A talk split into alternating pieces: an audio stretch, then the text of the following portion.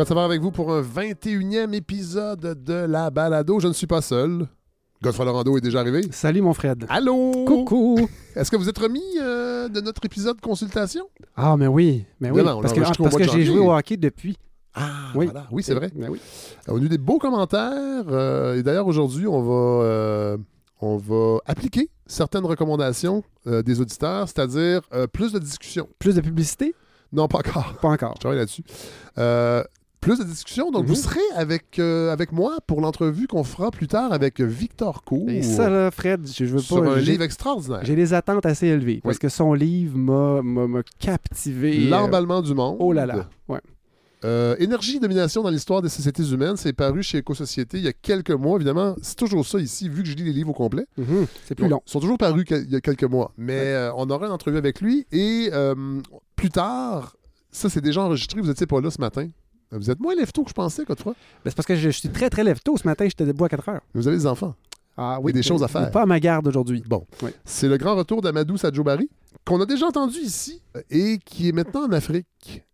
Et ça, c'est un autre désir des auditeurs, Mhm. de parler, Ouais. de créer les antennes. On a beaucoup parlé de l'Amérique du Sud dans les deux dernières saisons, du Chili entre autres. On va y revenir parce que Michel Labrec prépare un autre épisode sur le Brésil.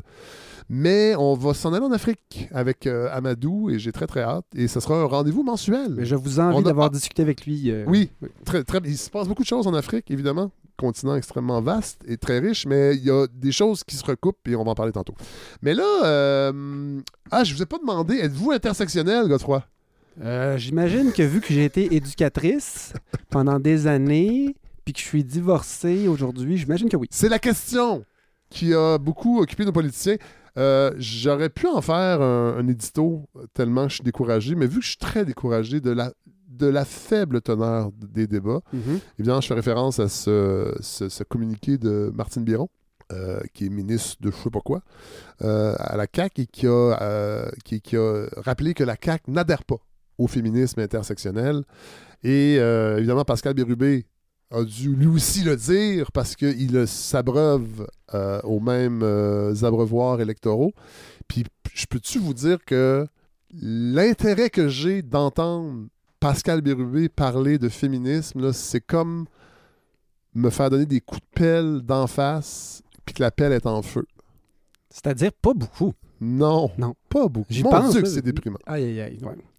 Ouais. J'ai bien mieux aimé euh, lire, mettre beaucoup, beaucoup de temps dans la lecture Oui. du livre de Victor Cour. Oui, voilà, qui est très inter- qui est, qui est intersectionnel aussi à, à plusieurs niveaux. Mais là, vous n'allez pas nous parler de ça, Godefroy. Non, non, non, non, mais par contre, euh, de ne pas être déprimé, ça va être un peu exigeant parce que ce livre de. Victor, Cro- Victor Krum, Victor euh, Cour, oui. Victor Krum, c'était un, un personnage dans Harry Potter.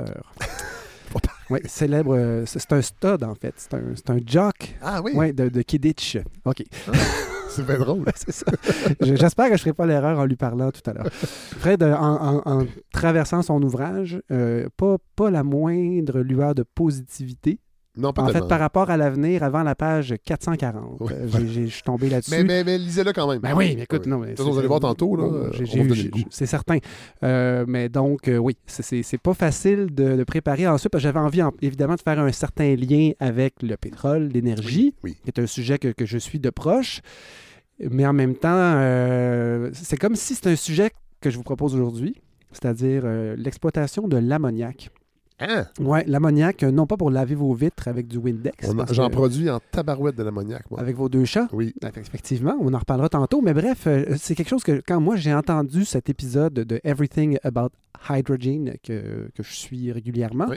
C'est un, un balado, ça? Oui, je, ben, j'en reparlerai plus Une précisément balado. tantôt. Oui, mais euh, c'est ça, c'est. euh, c'est- on- on- je trouvais ça captivant de voir le, le rôle que pourrait tenir l'ammoniac dans, dans différentes industries.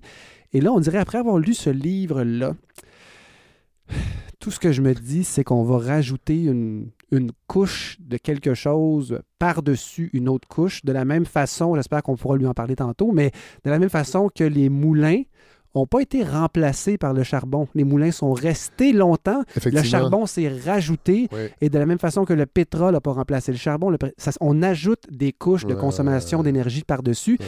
Et alors que j'étais emballé de vous parler de ce petit détail technique, c'est comme si ça s'ajoute dans ma tête à du greenwashing. Mais, mais je un jour, pas- je- n'y aura, il y aura plus de pétrole, hein, vous le savez, ça. je- je pense qu'on on l'annonce depuis la cinquième année du primaire. Ouais, ouais, ouais, mais je peux. Avez-vous, Dans un horizon de quelques avez-vous années. entendu parler du projet Baie du Nord, Oui. Fred? ça, ça regarde pas bien. Non, mais euh, M. Guilbeault s'en occupe. Je pense qu'il va mettre des belles balises Ouais, en pétrole. Les balises seront en pétrole aussi. Ouais, c'est ça, exactement. Euh, lui, non, c'est- c'est c'est très, très difficile de rester euh, intéressé intellectuellement à, à ce que je découvre tout en n'étant pas complètement désabusé. Ouais. Ce qui m'amène à un sujet que je vais devoir attaquer à un moment donné, c'est-à-dire euh, le mal-être associé avec euh, prendre conscience des défis qui nous attendent Ouais. collectivement et de notre capacité à les relever, dont je doute de plus en plus. je salue mes enfants, Oui. pour lesquels je ne lâche pas. Non. Fait que Fred, euh, de- de- à la fin du livre, donc, il y a un peu de positivité, mais Oui. on parle de sobriété heureuse. Oui. Ça, c'est Euh, le livre toujours de Victor Cour. Absolument, Victor Cour. Et euh, à quelques reprises, il parle de ça. Dans le fond, il dit si chacune des personnes qui prend conscience de, de- de- de- de notre rôle face à l'énergie et à la consommation, etc., si on était capable de suivre les préceptes de Blaise Pascal et Oui. de- d'arriver à simplement rester calme dans une pièce Oui. au lieu de d'aller se magasiner un beau gilet ou euh, réserver un appart au Mexique, mettons, C'est vrai. Si ou, acheter, a- ou acheter des vinyles. si on arrivait à se calmer, il y aurait de l'espoir. Et le mot sobriété énergétique est revenu dans les médias depuis qu'on s'est parlé euh, vraiment fait que- oui, souvent, oui. hein, euh, puis principalement dans la bouche de Pierrot, Pierrot Létic, Fitzgibbon. Et en même temps, de- de- dans les dernières semaines, est sorti un travail annuel de l'équipe de Pierre-Olivier Pinault au HEC à la chaire de gestion des énergies, qui est son, euh, son, son portrait de l'énergie au Québec. euh, et donc, c'est toujours une année en retard. Donc, c'est Oui. le portrait de 2021 qui est sorti. Euh, vraiment intéressant, repris par Alexandre Shield dans Le Devoir Oui. et Il y a eu une entrevue dans la presse aussi. sûrement un peu partout. Puis c'est sans doute très intéressant. Moi, je suis allé voir, en fait, rapidement, 75 pages de, donc, pour, pour, pour nous donner un peu, à se mettre sous la dent, justement, des données, des ouais. informations, parce que c'est pas, c'est pas l'industrie pétrolière ou, euh, ou le gouvernement qui va nous fournir des données intéressantes pour pouvoir discuter d'énergie. Et donc, il faut ça Et pour des- montrer que c'est pas une idéologie de débiles mentaux. Exactement. Et donc, euh, plutôt que de parler de sobriété énergétique, euh, Fred, ce que, ce que Pinot et son équipe affirment, puis qui a été repris dans le devoir et partout, c'est qu'on est plutôt dans un état d'ébriété Ah, ben oui. énergétique. Oui. Et euh, vous qui avez arrêté de consommer, Tout à fait, je me suis vous, avez choisi justement la sobriété plutôt que l'ébriété. La sobriété que lui, euh, Victor Cour, nous souhaite. euh, marine dans un état d'ébriété euh, dénoncé à gauche et à droite. Ouais, ouais. Je donne un exemple qui, avait qui a été repris par Alexandre Shield. Puis euh, c'est des, chiffres qu'on lit à gauche et à droite, mais je, je réinsiste un peu là-dessus. Bonne nouvelle, Fred. Les véhicules vendus en 2021, des véhicules vendus, 9% étaient des véhicules électriques. Donc, c'est un pourcentage qui augmente. Est-ce que c'est une bonne nouvelle? Oui. Mais dans ce 9 %-là, 57% des voitures sont en fait des petits camions. C'est des VUS. Ah, ouais. Et un VUS à boîte électrique, il consomme 50% plus d'énergie Ouais. que- qu'une voiture Oui. normale. Et dans bien des cas, si je regarde les gens autour de moi qui ont une voiture électrique, c'est leur deuxième auto. Oui, voilà. Ça veut dire qu'il y en a un autre. Alors, on n'est on pas du... Tu sais, ce qui non. peut paraître une solution où euh, qu'on rajoute des couches, finalement, Ah, plutôt fait. que d'en enlever. Et on est très, très, très loin de la, cette sobriété-là. Et donc, euh, je veux juste attirer votre attention sur cet ouvrage, L'état de l'énergie au Québec. Allez, googlez ça, allez voir. Il y a ou bien l'ouvrage de so- 75 pages à lire ou à survoler. Et il y a aussi une vidéo. Il y a une vidéo Ah. d'environ une heure qui ressemble à une conférence de presse ou un cours, si on veut Ouais, ouais. que, que je considère, si j'avais pas eu le livre de Victor Cour à lire, c'est ce que j'aurais lu. Ouais. Et donc, euh, le pont que je fais, Fred, c'est de vous parler d'un un des mondes dans lequel on aura de la, décarbona- de la décarbonation à faire. Euh, Ici au Québec, on en a parlé souvent, l'électrification directe, c'est ce qu'on doit viser. Oui. Donc, si on est capable d'électrifier directement, on a une électricité propre ici, euh, on mise là-dessus. Par contre, tout ce qui est transport lourd, camionnage, train Oui. et transport maritime, les météos. les, les batteries, ça ne pourra pas fonctionner. Et donc, euh, ça fait un bout de temps que, que le, le- le transport par bateau m'intéresse. Oui. Euh, ça me fascine.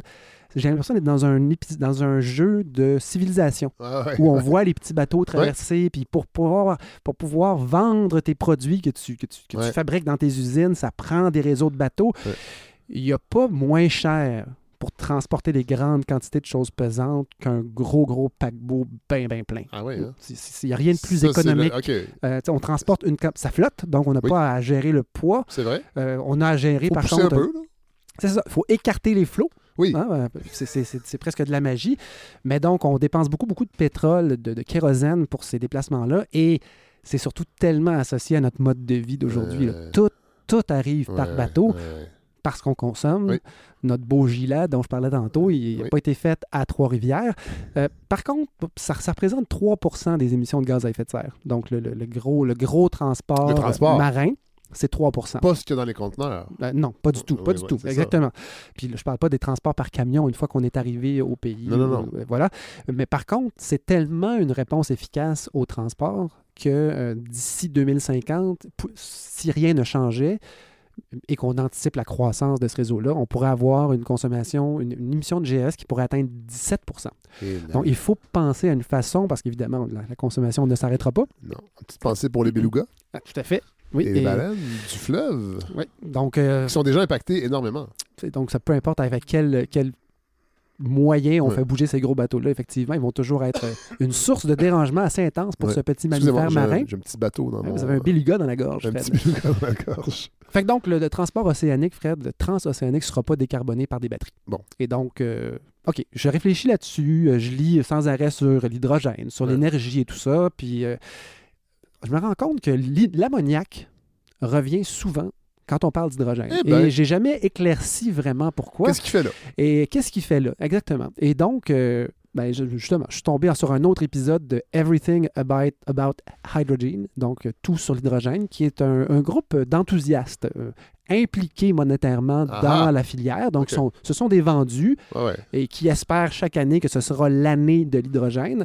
Et au départ, c'était un épisode par semaine qui sortait. Là, on est à un épisode aux deux semaines. OK. Et, euh, C'est bon signe. mais ils sont intéressants, en fait, parce qu'ils interviewent des gens qui, sont, qui ont souvent des choses à vendre et ensuite ils parlent entre eux autres puis ils démontent un peu l'entrevue. Et donc, il y a une Ah. certaine pensée critique, même si, euh, Ah, même, fou, si ce sont, des, ce sont des, des gens qui sont là quand même pour nous convaincre que l'avenir passe par l'hydrogène. Il y a Ouais. toujours, Fred, une connexion avec l'ammoniac. Ouais. Et là, vraiment, je me suis dit, je vais essayer de creuser un peu. Et dans le fond, là, par exemple, un immense projet dont j'oublie le nom, c'est pas important. En Australie, donc les plus grands électrolyseurs, c'est-à-dire les appareils qui fonctionnent à l'électricité, qui vont permettre d'hydrolyser de l'eau pour générer de l'hydrogène vert. Un des plus gros projets au monde, c'est en Australie en ce moment. Donc, c'est des panneaux voltaïques, là, des, des panneaux solaires sur des kilomètres et des kilomètres carrés. On parlait de la, sur- la superficie de Hong Kong, genre, comme, déploiement. Ouais. Et tout ça sert à générer de, générer de l'électricité propre pour produire de l'hydrogène propre. Ouais. Ça coûte cher à produire, mais quand même. Puis là, on, on- on génère des quantités intéressantes. Et au bout de la ligne, ce que je comprends, c'est que c'est pas de l'hydrogène qu'on produit, c'est de l'ammoniac. Eh ben, Et là, tu te dis, ben là, à quoi ça sert? C'est que l'hydrogène, Fred, si vous essayez de passer ça dans des tuyaux, euh, Oui. la molécule est si petite qu'elle va fuir. Et donc, Ah, ça prend des tuyaux particuliers. Et en plus, si vous voulez traiter autre chose que du gaz et que ça vous tente de le liquéfier, ben là, il faut descendre ça à des températures de moins, je sais pas, moins 150 qui sont- degrés. ouais, ouais, ouais. Ou en Qui trois- consomment. Ou de le comprimer. à- donc, s'imaginer un réseau d'hydrogène Ouais, comme on a un réseau de gaz naturel, c'est pratiquement impossible. Mais ça, vos amis de- du, du, du balado que vous nous avez dit tantôt, là, ils savent ça? Oui, ils savent, ils savent. Et, et- sauf qu'entre eux autres, ils ne s'expliquent pas tout tout le temps parce qu'ils savent ça, eux autres. Mais finalement, en cherchant un peu, tu te rends compte que l'ammoniac, c'est du NH3, c'est-à-dire un atome d'azote, N, avec trois atomes d'hydrogène. OK. Et donc, on, on retrouve cette fameuse liaison hydrogène dans laquelle il y a une bonne capacité énergétique, comme dans l'hydrogène est super efficace pour accumuler de l'énergie, mais d'habitude, c'est deux hydrogènes ensemble. Et c'est ça qui est dur à gérer. Tandis que si on l'associe à de l'azote, ce que ça fait, c'est qu'on perd l'animateur. Non, non, non, non. c'est que là, j'ai des souvenirs de mon cours de chimie en secondaire 4. Non, j'essaie de comprendre. Mais ce qui est important, Fred, c'est qu'en l'associant à de l'azote, Oui. ben là, ce que ça fait, c'est qu'on a un produit qui est beaucoup plus stable. Oui, c'est ça. va, qui va pas. C'est ça, je me pas- disais. En fait, je pendant que j'avais un regard flou dans, Oui. mon, dans mes, dans mes Mhm. yeux, que vous avez vu, Oui. je- je- j'essayais de quantifier la volatilité de l'hydrogène. Ben, c'est ça. L'hydrogène est extrêmement difficile à gérer, Oui. difficile à accumuler, puis très, très, très inflammable. Tu sais, ça C'est peut ça. exploser. Une fuite d'hydrogène peut. On veut pas ça. Ça, va- ça- va être- ça peut être très dangereux. Pas très polluant, Non. mais dangereux. Ouais, ouais. Et donc, euh, si on veut imaginer un réseau dans lequel il y aurait du transport d'hydrogène, Eh, ben, et il faut le mettre sous une autre forme. Et Ouais. l'ammoniac, c'est une forme efficace d'entreposage et de transport de l'hydrogène. Et voilà Parlez-nous pourquoi. parlez-nous un peu de l'ammoniac, Godefroy. Ben, l'ammoniac, Fred, c'est euh, c'est ce qui se passe dans une litière qui va mal. Donc, quand Oui, vous arrivez ou- au C'est le temps de la, de la nettoyer. Est un peu trop tard. Quand on arrive au fond de la litière, Oui. ok, si vous vous mettez, les yeux se mettent à vous pleurer, Oui, comme si vous aviez une, mal, une halse mentholyptus là, sous les yeux, ou du VIX, mettons. ouais, ouais. Euh, Ou un fisherman friend sous les paupières. donc, cet effet vapeur. D'ailleurs, il n'y a pas de pastille euh, vapoactive à l'ammoniac. Ça serait peut-être à travailler, mais donc, c'était, c'est, dans le fond, dans l'urée, Ouais. il y a euh, une réaction quand, quand l'urée sort du corps, du corps humain ou des chats. C'est une réaction d'oxydation? Je, je pourrais pas dire, Fred, mais bref, l'ammoniac se met à être produit Ouais, et à sentir vachement mauvais. Euh, c'est aussi ce qu'on retrouvait dans le Windex à l'époque. euh, le- Ah oui? dans la- oui, la- de l'ammoniadé. Ah, ouais. Donc, ça nettoie, ça sent fort, mais aussi ça peut servir de vecteur énergétique plus efficace que l'hydrogène pour Donc, ce ça qui est du calme, transport. ça calme l'hydrogène. Ça, ça permet de le stocker Ouais. puis de le transporter. Bon. Voilà. Alors que sinon, si on produit de, de l'hydrogène quelque part, on est aussi bien de le brûler pas loin. Ah, c'est C'est ça. ça l'idée. Ouais, ouais, ouais. Et donc, euh, classiquement, ce qu'on fait, c'est qu'on produit de l'ammoniac en allant chercher l'hydrogène, mais dans des combustibles fossiles. Donc, dans du pétrole, dans du gaz naturel. ouais. Et c'est ce qu'on appelle, comme l'hydrogène brun, de, de l'ammoniac brun. Et euh, la filière de l'hydrogène vert, mais ce qu'elle fait, c'est qu'elle permet de mettre à notre disposition des, des ions, des, des ions d'hydrogène qu'on pourrait qualifier de vert, qui, eux, pourraient être intégrés à un ammoniac, qui, lui, donc, ne serait pas brun. C'est pas simple. C'est pas, ben, dans le fond, c'est que Fred, euh, l'ammoniac, je savais pas, j'ignorais ça complètement, c'est le deuxième produit de synthèse le plus produit sur la planète Terre. Ah, ouais. Le premier étant quoi? Je- je- J'aurais pas pu savoir parce que le Attends, pétrole n'est pas produit. Le pétrole est extrait, il n'est Oui. pas produit. Mais qu'est-ce que l'humain produit en quantité phénoménale? Plus que l'ammoniac? Déjà qu'on ne savait pas que c'était l'ammoniac, le deuxième. L'aluminium? C'est l'acide sulfurique, Fred, Ah qui ouais. sert euh, principalement à faire fondre les visages. ou à créer des pluies acides. Ah Euh, dans les deux cas, ce sont des produits qui sont très, très intégrés dans, le- les- dans la métallurgie. On Oui. s'en sert, entre autres, pour extraire le pétrole, Oui. du, du- de l'acide sulfurique. Peut-être, Fred, croyez-y. Espèce de cabotin. Aluminium. Mais Fred, euh, donc, l'ammoniac, deuxième produit de synthèse le plus important sur Terre, principalement pour aboutir, non pas comme carburant ou comme stockage d'hydrogène, mais bien comme euh, matériel Là, qui là, sert à faire des engrais. euh, matériel de synthèse, là, on le retrouve dans la nature. Presque pas, non. Ah non? Non, c'est ça. C'est de l'ammoniac, il faut le fabriquer. Il, y a des composés organiques qui vont des réactions euh, dans le corps humain qui vont. mais dans- mais c'est pas ça la majorité de la production. Enfin, ou des- Ah, Ça n'a rien à voir. C'est Eh c'est ben. rien du tout. En fait, l'ammoniac est. C'est des hydrocarbures dérivés euh, chimiquement. Et là, il existe des façons d'en produire qui seraient vertes. Et voilà. Et donc, l'épisode du 24 janvier, Fred, de cette fameuse série Everything, tout sur l'hydrogène, pour le, le franciser, c'est une entrevue. On nous propose une entrevue avec un gars qui s'appelle Beau. C'est son prénom. Donc, c'est Beau Serup Simonsen, qui est chef de direction dans un centre qui s'appelle le Maersk McKinney Moller, danois, Oui. qui est un centre de, de recherche pour le transport maritime pour développer différentes solutions euh, carboneutres. Donc, pour mettre au service, pour, pour- pour mettre au pas, si on veut, et développer des outils qui vont servir au transport maritime. Et évidemment, vous avez le nom de Maersk Ah. dans, la, dans le centre. Et donc, ce serait, on s'imagine un centre un peu comme. euh, euh, je sais bien, un peu comme, par exemple, le centre des HEC sur le- la chaire de l'énergie, qui Oui. est financé par différents, Oui. entre autres, des producteurs. D'ailleurs, une auditrice qui m'a écrit ça. Hey. J'espère que vous le savez. Là. Oui, tout à fait. Dis, oh oui, c'est- sur leur site Internet. Mais oui, donc c'est transparent, un peu comme dans ce cas-ci, mais eux, ce qu'ils prétendent, c'est d'être complètement indépendants.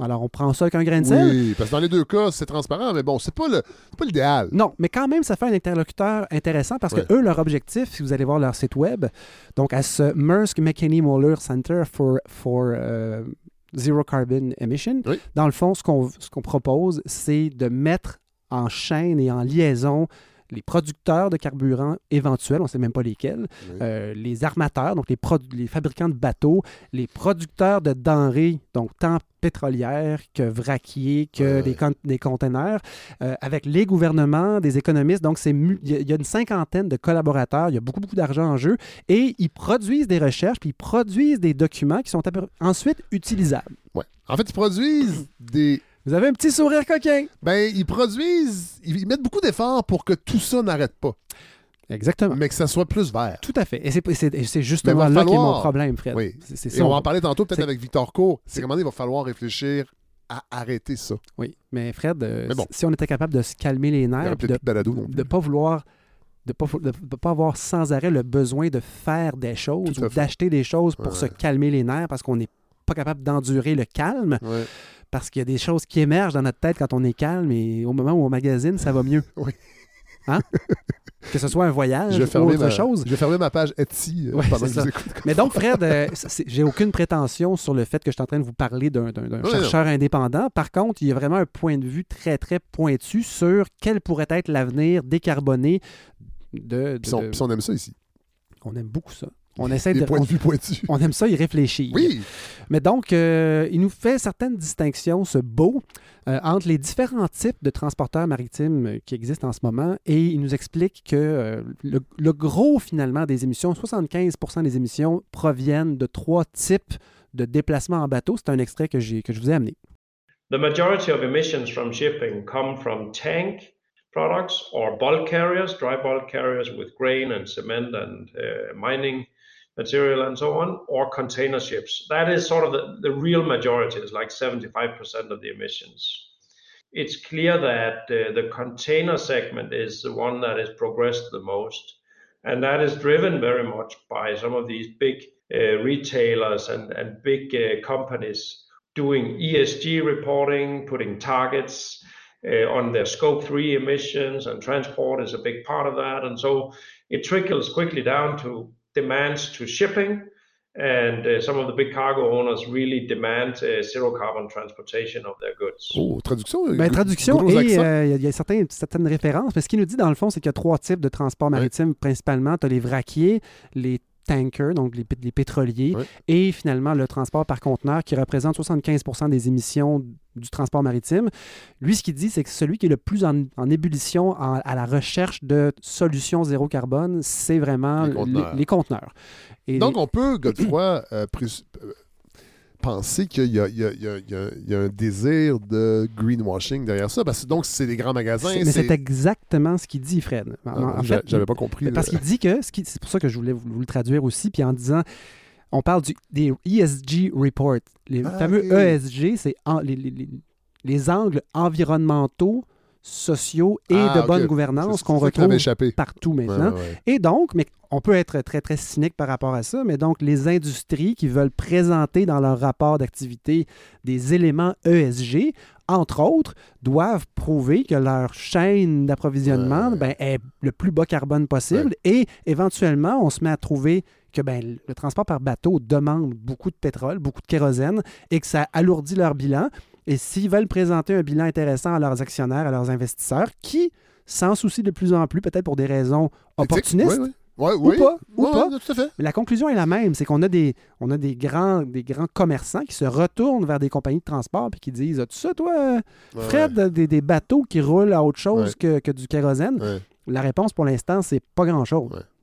Mais donc, la demande se met à apparaître et parce qu'il y a une demande, ben, il y a des armateurs commencent à se dire ben, OK, on commence par quoi? Ouais, Si on veut décarboner, euh, c'est tellement une industrie qui bouge lentement. Tu sais, les bateaux physiquement bougent Non, lentement. mais. Mais si vous voulez mettre un immense bateau sur l'eau, ben, il va falloir le magasiner, l'acheter, le commander. Il va arriver dans quatre ans. Ouais. Et si vous me parlez d'une technologie qui n'est pas encore existante, ben là, on peut parler de 7, 8, 9, Ben 10 oui, ans ben avant que le premier bateau arrive. Et toute la question est là.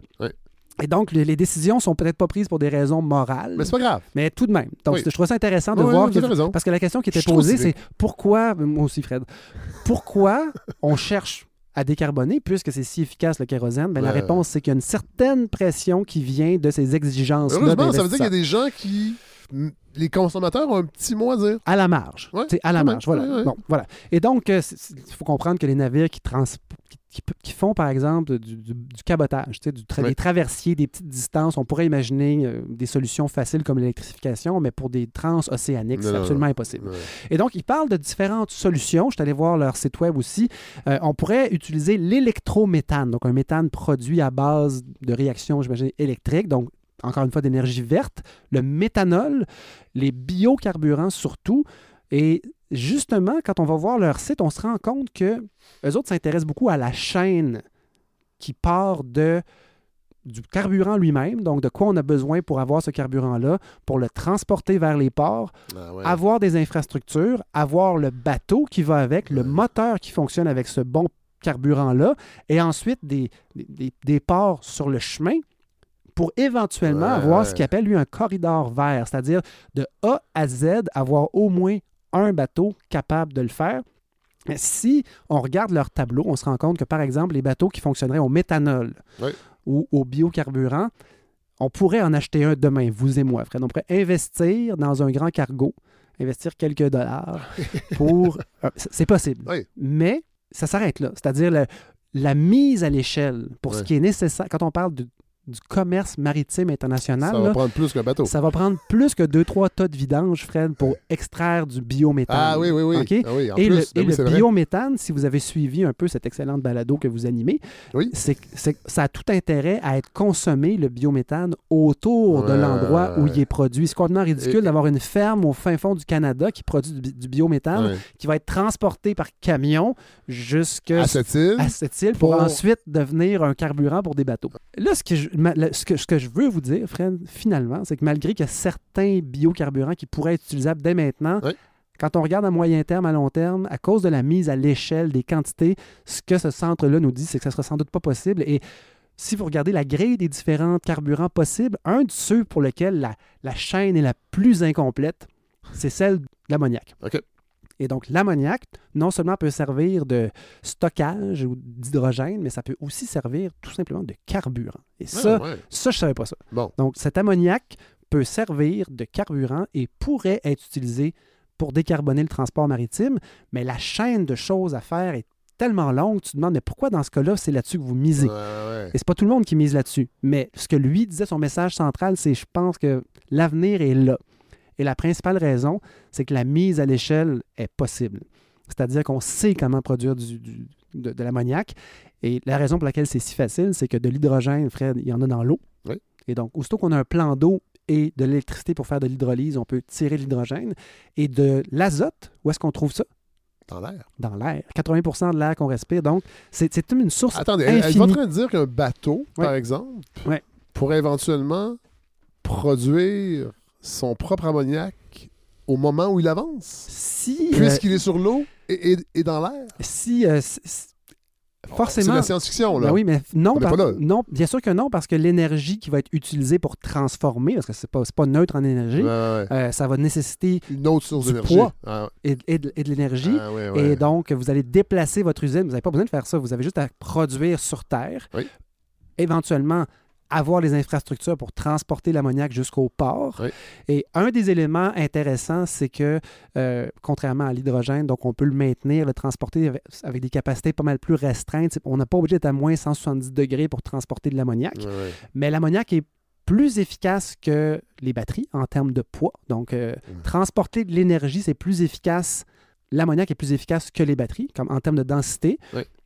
Plus efficace que l'hydrogène aussi, parce que l'hydrogène, même compacté, reste moins efficace en termes de densité énergétique par rapport au poids, mais beaucoup moins efficace que le kérosène. Le kérosène C'est ça le reste... problème ben, du kérosène. Il est trop efficace, ça Oui. fonctionne trop bien. Tout à fait. Mais donc, ça veut dire que si on peut penser à des bateaux qui n'existent pas encore, Non. ben, ce sera des bateaux où les réservoirs seront beaucoup plus volumineux. Fait qu'il faut encore, oui, boy. Et il y aura plus d'étapes. Il faudra arrêter à différents endroits pour faire le plein. Alors, est-ce que ça, ça reste vraiment intéressant? Ben, pour ce qui est de la mise à l'échelle, c'est un peu le seul carburant du futur qu'on peut voir. Et donc, euh, avant de se lancer dans une production massive de bateaux qui vont consommer de l'ammoniac, ben là, ce que Beau, lui, voit se dessiner, c'est que euh, ça va prendre euh, une chaîne de valeur de l'ammoniac qui n'existe pas encore. Et lui explique justement que même si à long terme, c'est ce qu'on voit, il faut être capable de mettre ça sur papier puis de montrer aux gens, mais voici où il faut investir. Il faut dire au gouvernement, ça va prendre des règlements pour encadrer le commerce de l'ammoniac, la production de l'ammoniac. Ça va prendre des structures dans les ports. Ça va prendre des armateurs capables de faire des bateaux, des ingénieurs capables de nous faire des, des, des moteurs qui fonctionnent. Ça n'existe pas encore un bateau qui fonctionne à l'ammoniac.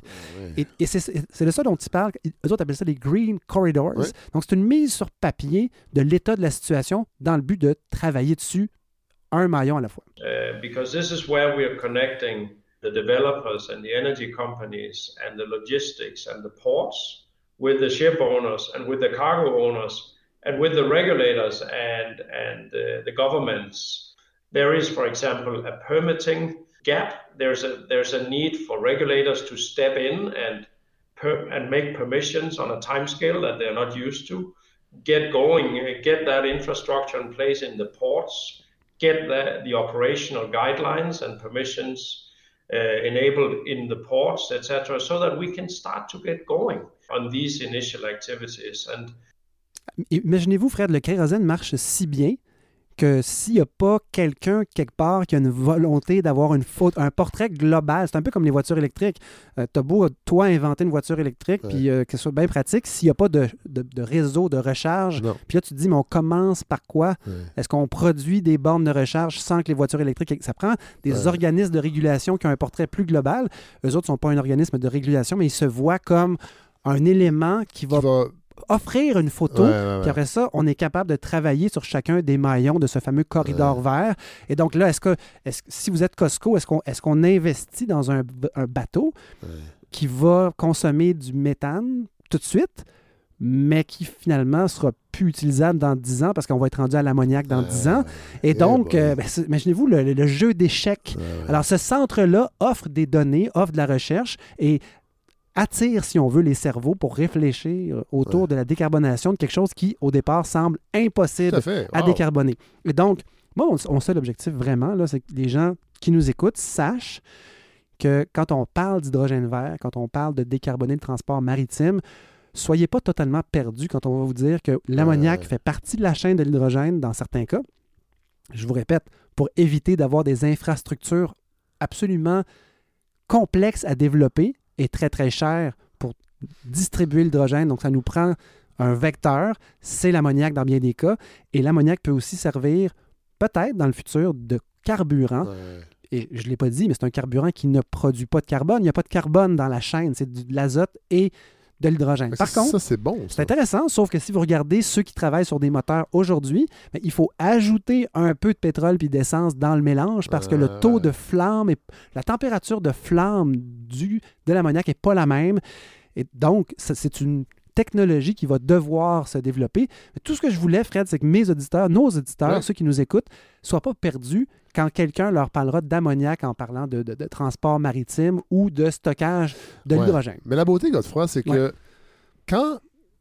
Non seulement il ne faut pas que les éditeurs soient perdus, Mhm. c'est quand vous allez en entendre parler, c'est que ça va être dans un topo de deux minutes, probablement.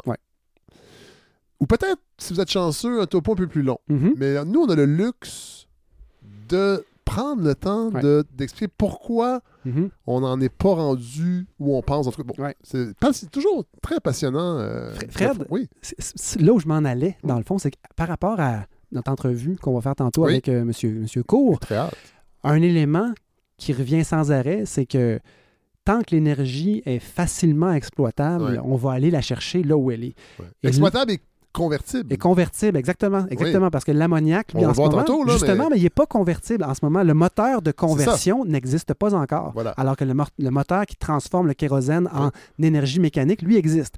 Et là, ce qu'on veut être capable de faire, c'est de d'enlever quelque chose d'aussi efficace que du kérosène dans un moteur et de remplacer ça par quelque chose qui n'existe pas encore. et inévitablement, si vous écoutez bien l'entrevue qu'on fait tantôt, vous allez comprendre que ce qui risque d'arriver, puis c'est ça qui me, qui me décourage. Fred, profondément, c'est que mettons qu'on le fait, ce bateau-là, qu'on en fait 15 bateaux qui font, sont capables de faire New York. Paris, Ouais. sur l'ammoniac, zéro carbone, mais, mais ce transport de bateaux-là va juste s'ajouter Ouais. aux 8000 autres bateaux qui s'en iront pas.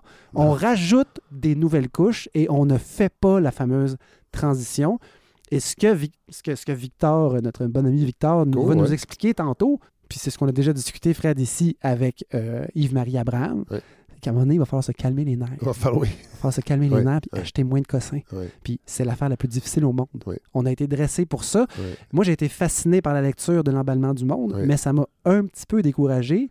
Et là, Fred, j'ai comme une annonce à faire. Mais voyons. Si on veut, oui. euh, je m'avoue, aujourd'hui, tu sais, j'ai fait ma chronique en me disant qu'est-ce que ça te donne de parler de ce détail de l'ammoniac? Oui, OK, on va se sentir moins con à la fin. On Oui. va se dire, je, je comprends Ça, ça. c'est quand même précieux. Mais oui, c'est vrai, mais c'est un peu vain. Dans le sens que si dans 10 ans, il y a des bateaux à l'ammoniac qui surgissent puis qui, qui viennent s'ajouter aux 10 000 autres, tout ça pour nous livrer des bébelles, on n'a rien, Non, non, rien non, gagné. Tout à fait, tout à fait. Ouais, je comprends. On n'a rien gagné. Mes enfants vont avoir 20 ans à ce moment-là, puis dans quoi, où on va être rendu où? Alors, j'ai envie un peu de lâcher, Fred. Et je vous annonce deux choses.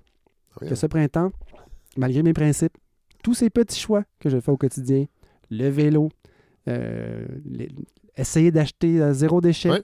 Premièrement, Fred, euh, je, je vais m'acheter un billet d'avion. Oh! Je vais aller dans le sud Ah. ce printemps. Je vais essayer ce que c'est d'avoir du plaisir. ce que les gens autour de moi ont l'air de faire. Oui. Et j'ai- peur, je te jure, j'ai peur d'y aller puis de me dire c'était mon dernier voyage. Parce que, parce que Ouais, ça n'a ouais. pas de sens. Tu sais, j'ai- dans ma tête à moi, c'est tellement intégré le- la quantité de matière puis d'énergie, justement, de- qui est déplacée pour me permettre à moi d'aller faire du surf cinq jours au. Mexique. Mais je vais essayer pareil. Ben oui. Parce que j'ai aussi lu qu'il fallait pas se sentir coupable de prendre l'avion parce que l'important. Vous avez, lu ça où? J'ai lu ça, Fred, c'était des écologistes qui disaient ça. En fait, ce qu'ils disaient, c'est que c'est pas là que ça se passe. C'est Ouais, pas, ouais. pas le fait que moi, qui n'ai pas pris l'avion dans les dix dernières non, années, non. le prenne Ça une va- fois, qui change changer. quoi que ce soit. Non, effectivement. Mais je veux juste être un, un tout petit peu intègre et vous, le et vous avouer, je vais prendre l'avion. Et plus j'y pense, Fred, et après avoir fait cette chronique, cette petite anxiété que je ressens, euh, je pense que je vais aller m'acheter un beau gilet. Un beau gilet. Puis quand je vais le mettre, mon gilet, puis que je vais l'acheter, je vais me sentir beaucoup mieux. peut-être plus calme. Oui. Puis peut-être que je vais avoir envie, moi aussi, de, je sais pas, de m'alléger un peu, puis d'oublier cette histoire d'ébriété énergétique, puis de me sentir sobre. hein. Parce que je fais attention, mais j'ai un beau gilet, puis je m'en vais dans le sud. Mais là, si jamais vous voulez, Fred, vous débarrasser de moi, je vais comprendre, puis je vais m'en aller tranquillement. Je vais comprendre. là, Godefroy, Fred, vous allez faire du surf? namasté.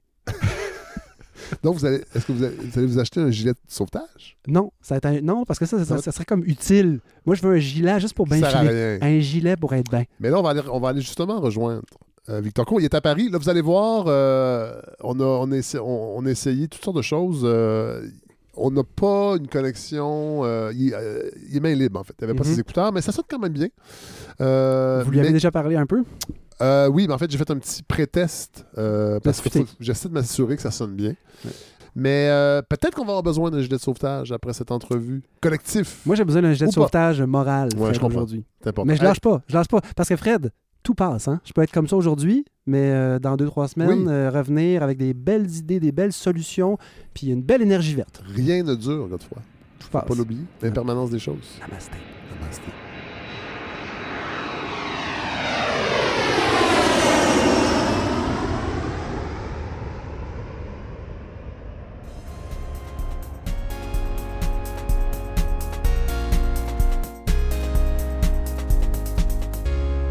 Alors, euh, très, très heureux d'accueillir à la balado M. Victor Cour. Bonjour. Bonjour Fred. Oui, vous êtes euh, auteur d'un essai, euh, Une somme, je pense qu'on peut dire ça, L'emballement du monde, énergie et domination dans l'histoire des sociétés humaines. Vous êtes ingénieur euh, en sciences de l'environnement, docteur en économie également. Bon, depuis, depuis 10 ans, vos recherches portent sur les interactions entre changement technique, transition énergétique et prospérité économique.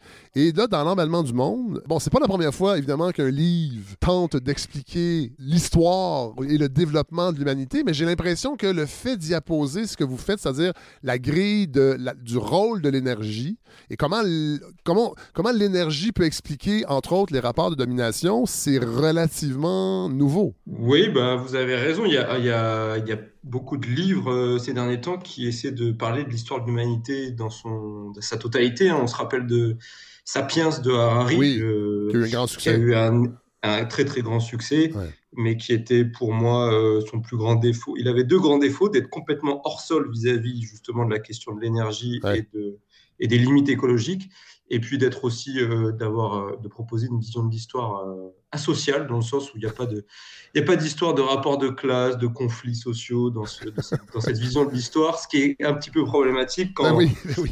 quand on regarde en fait ce qu'a été l'histoire de l'humanité. Et donc, c'est ces deux dimensions-là euh, sur lesquelles je me focalise le plus, effectivement, dans, dans mon livre, L'emballement du monde. Ouais. Et j'ai essayé de, effectivement, de les faire se communiquer aussi, de parler des transitions énergétiques dans le passé, mais aussi des rapports de domination euh, entre humains et puis des humains sur la nature. ouais.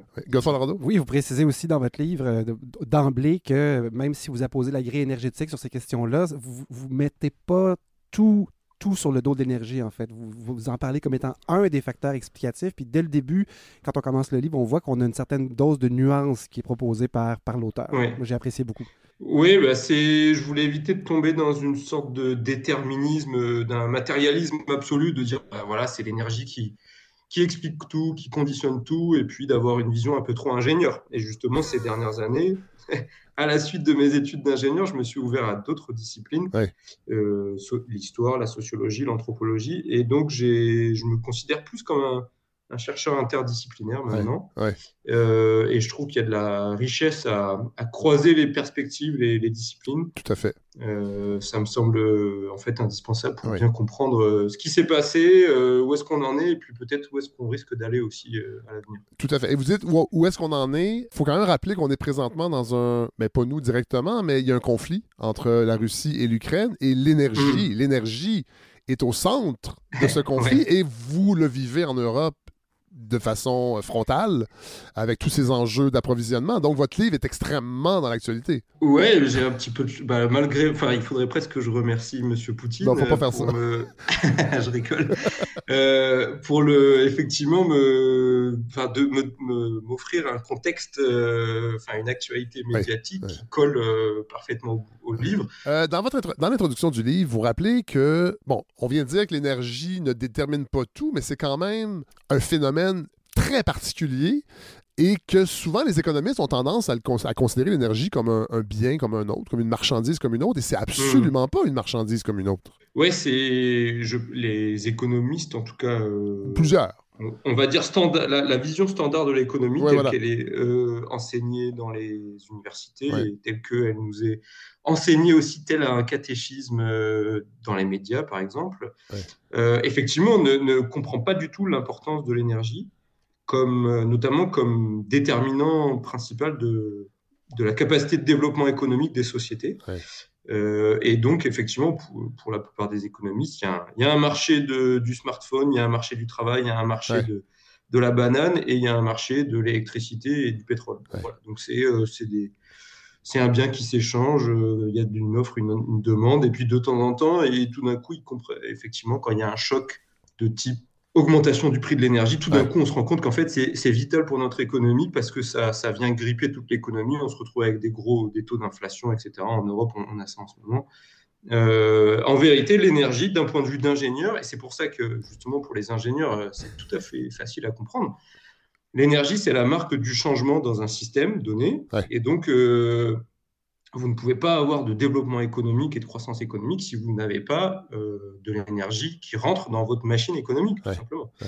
Et en particulier, les types d'énergie, la qualité de, de l'énergie au cours du temps, ça a fortement influencé bah, euh, l'histoire, euh, notamment l'histoire industrielle récente, Ouais. récente dans le sens, pour moi, 150 ans, c'est récent. hein. Bon, oui, oui, oui, vous avez raison, tout à fait. Oui, on, on est dans cet ordre-là, oui, oui.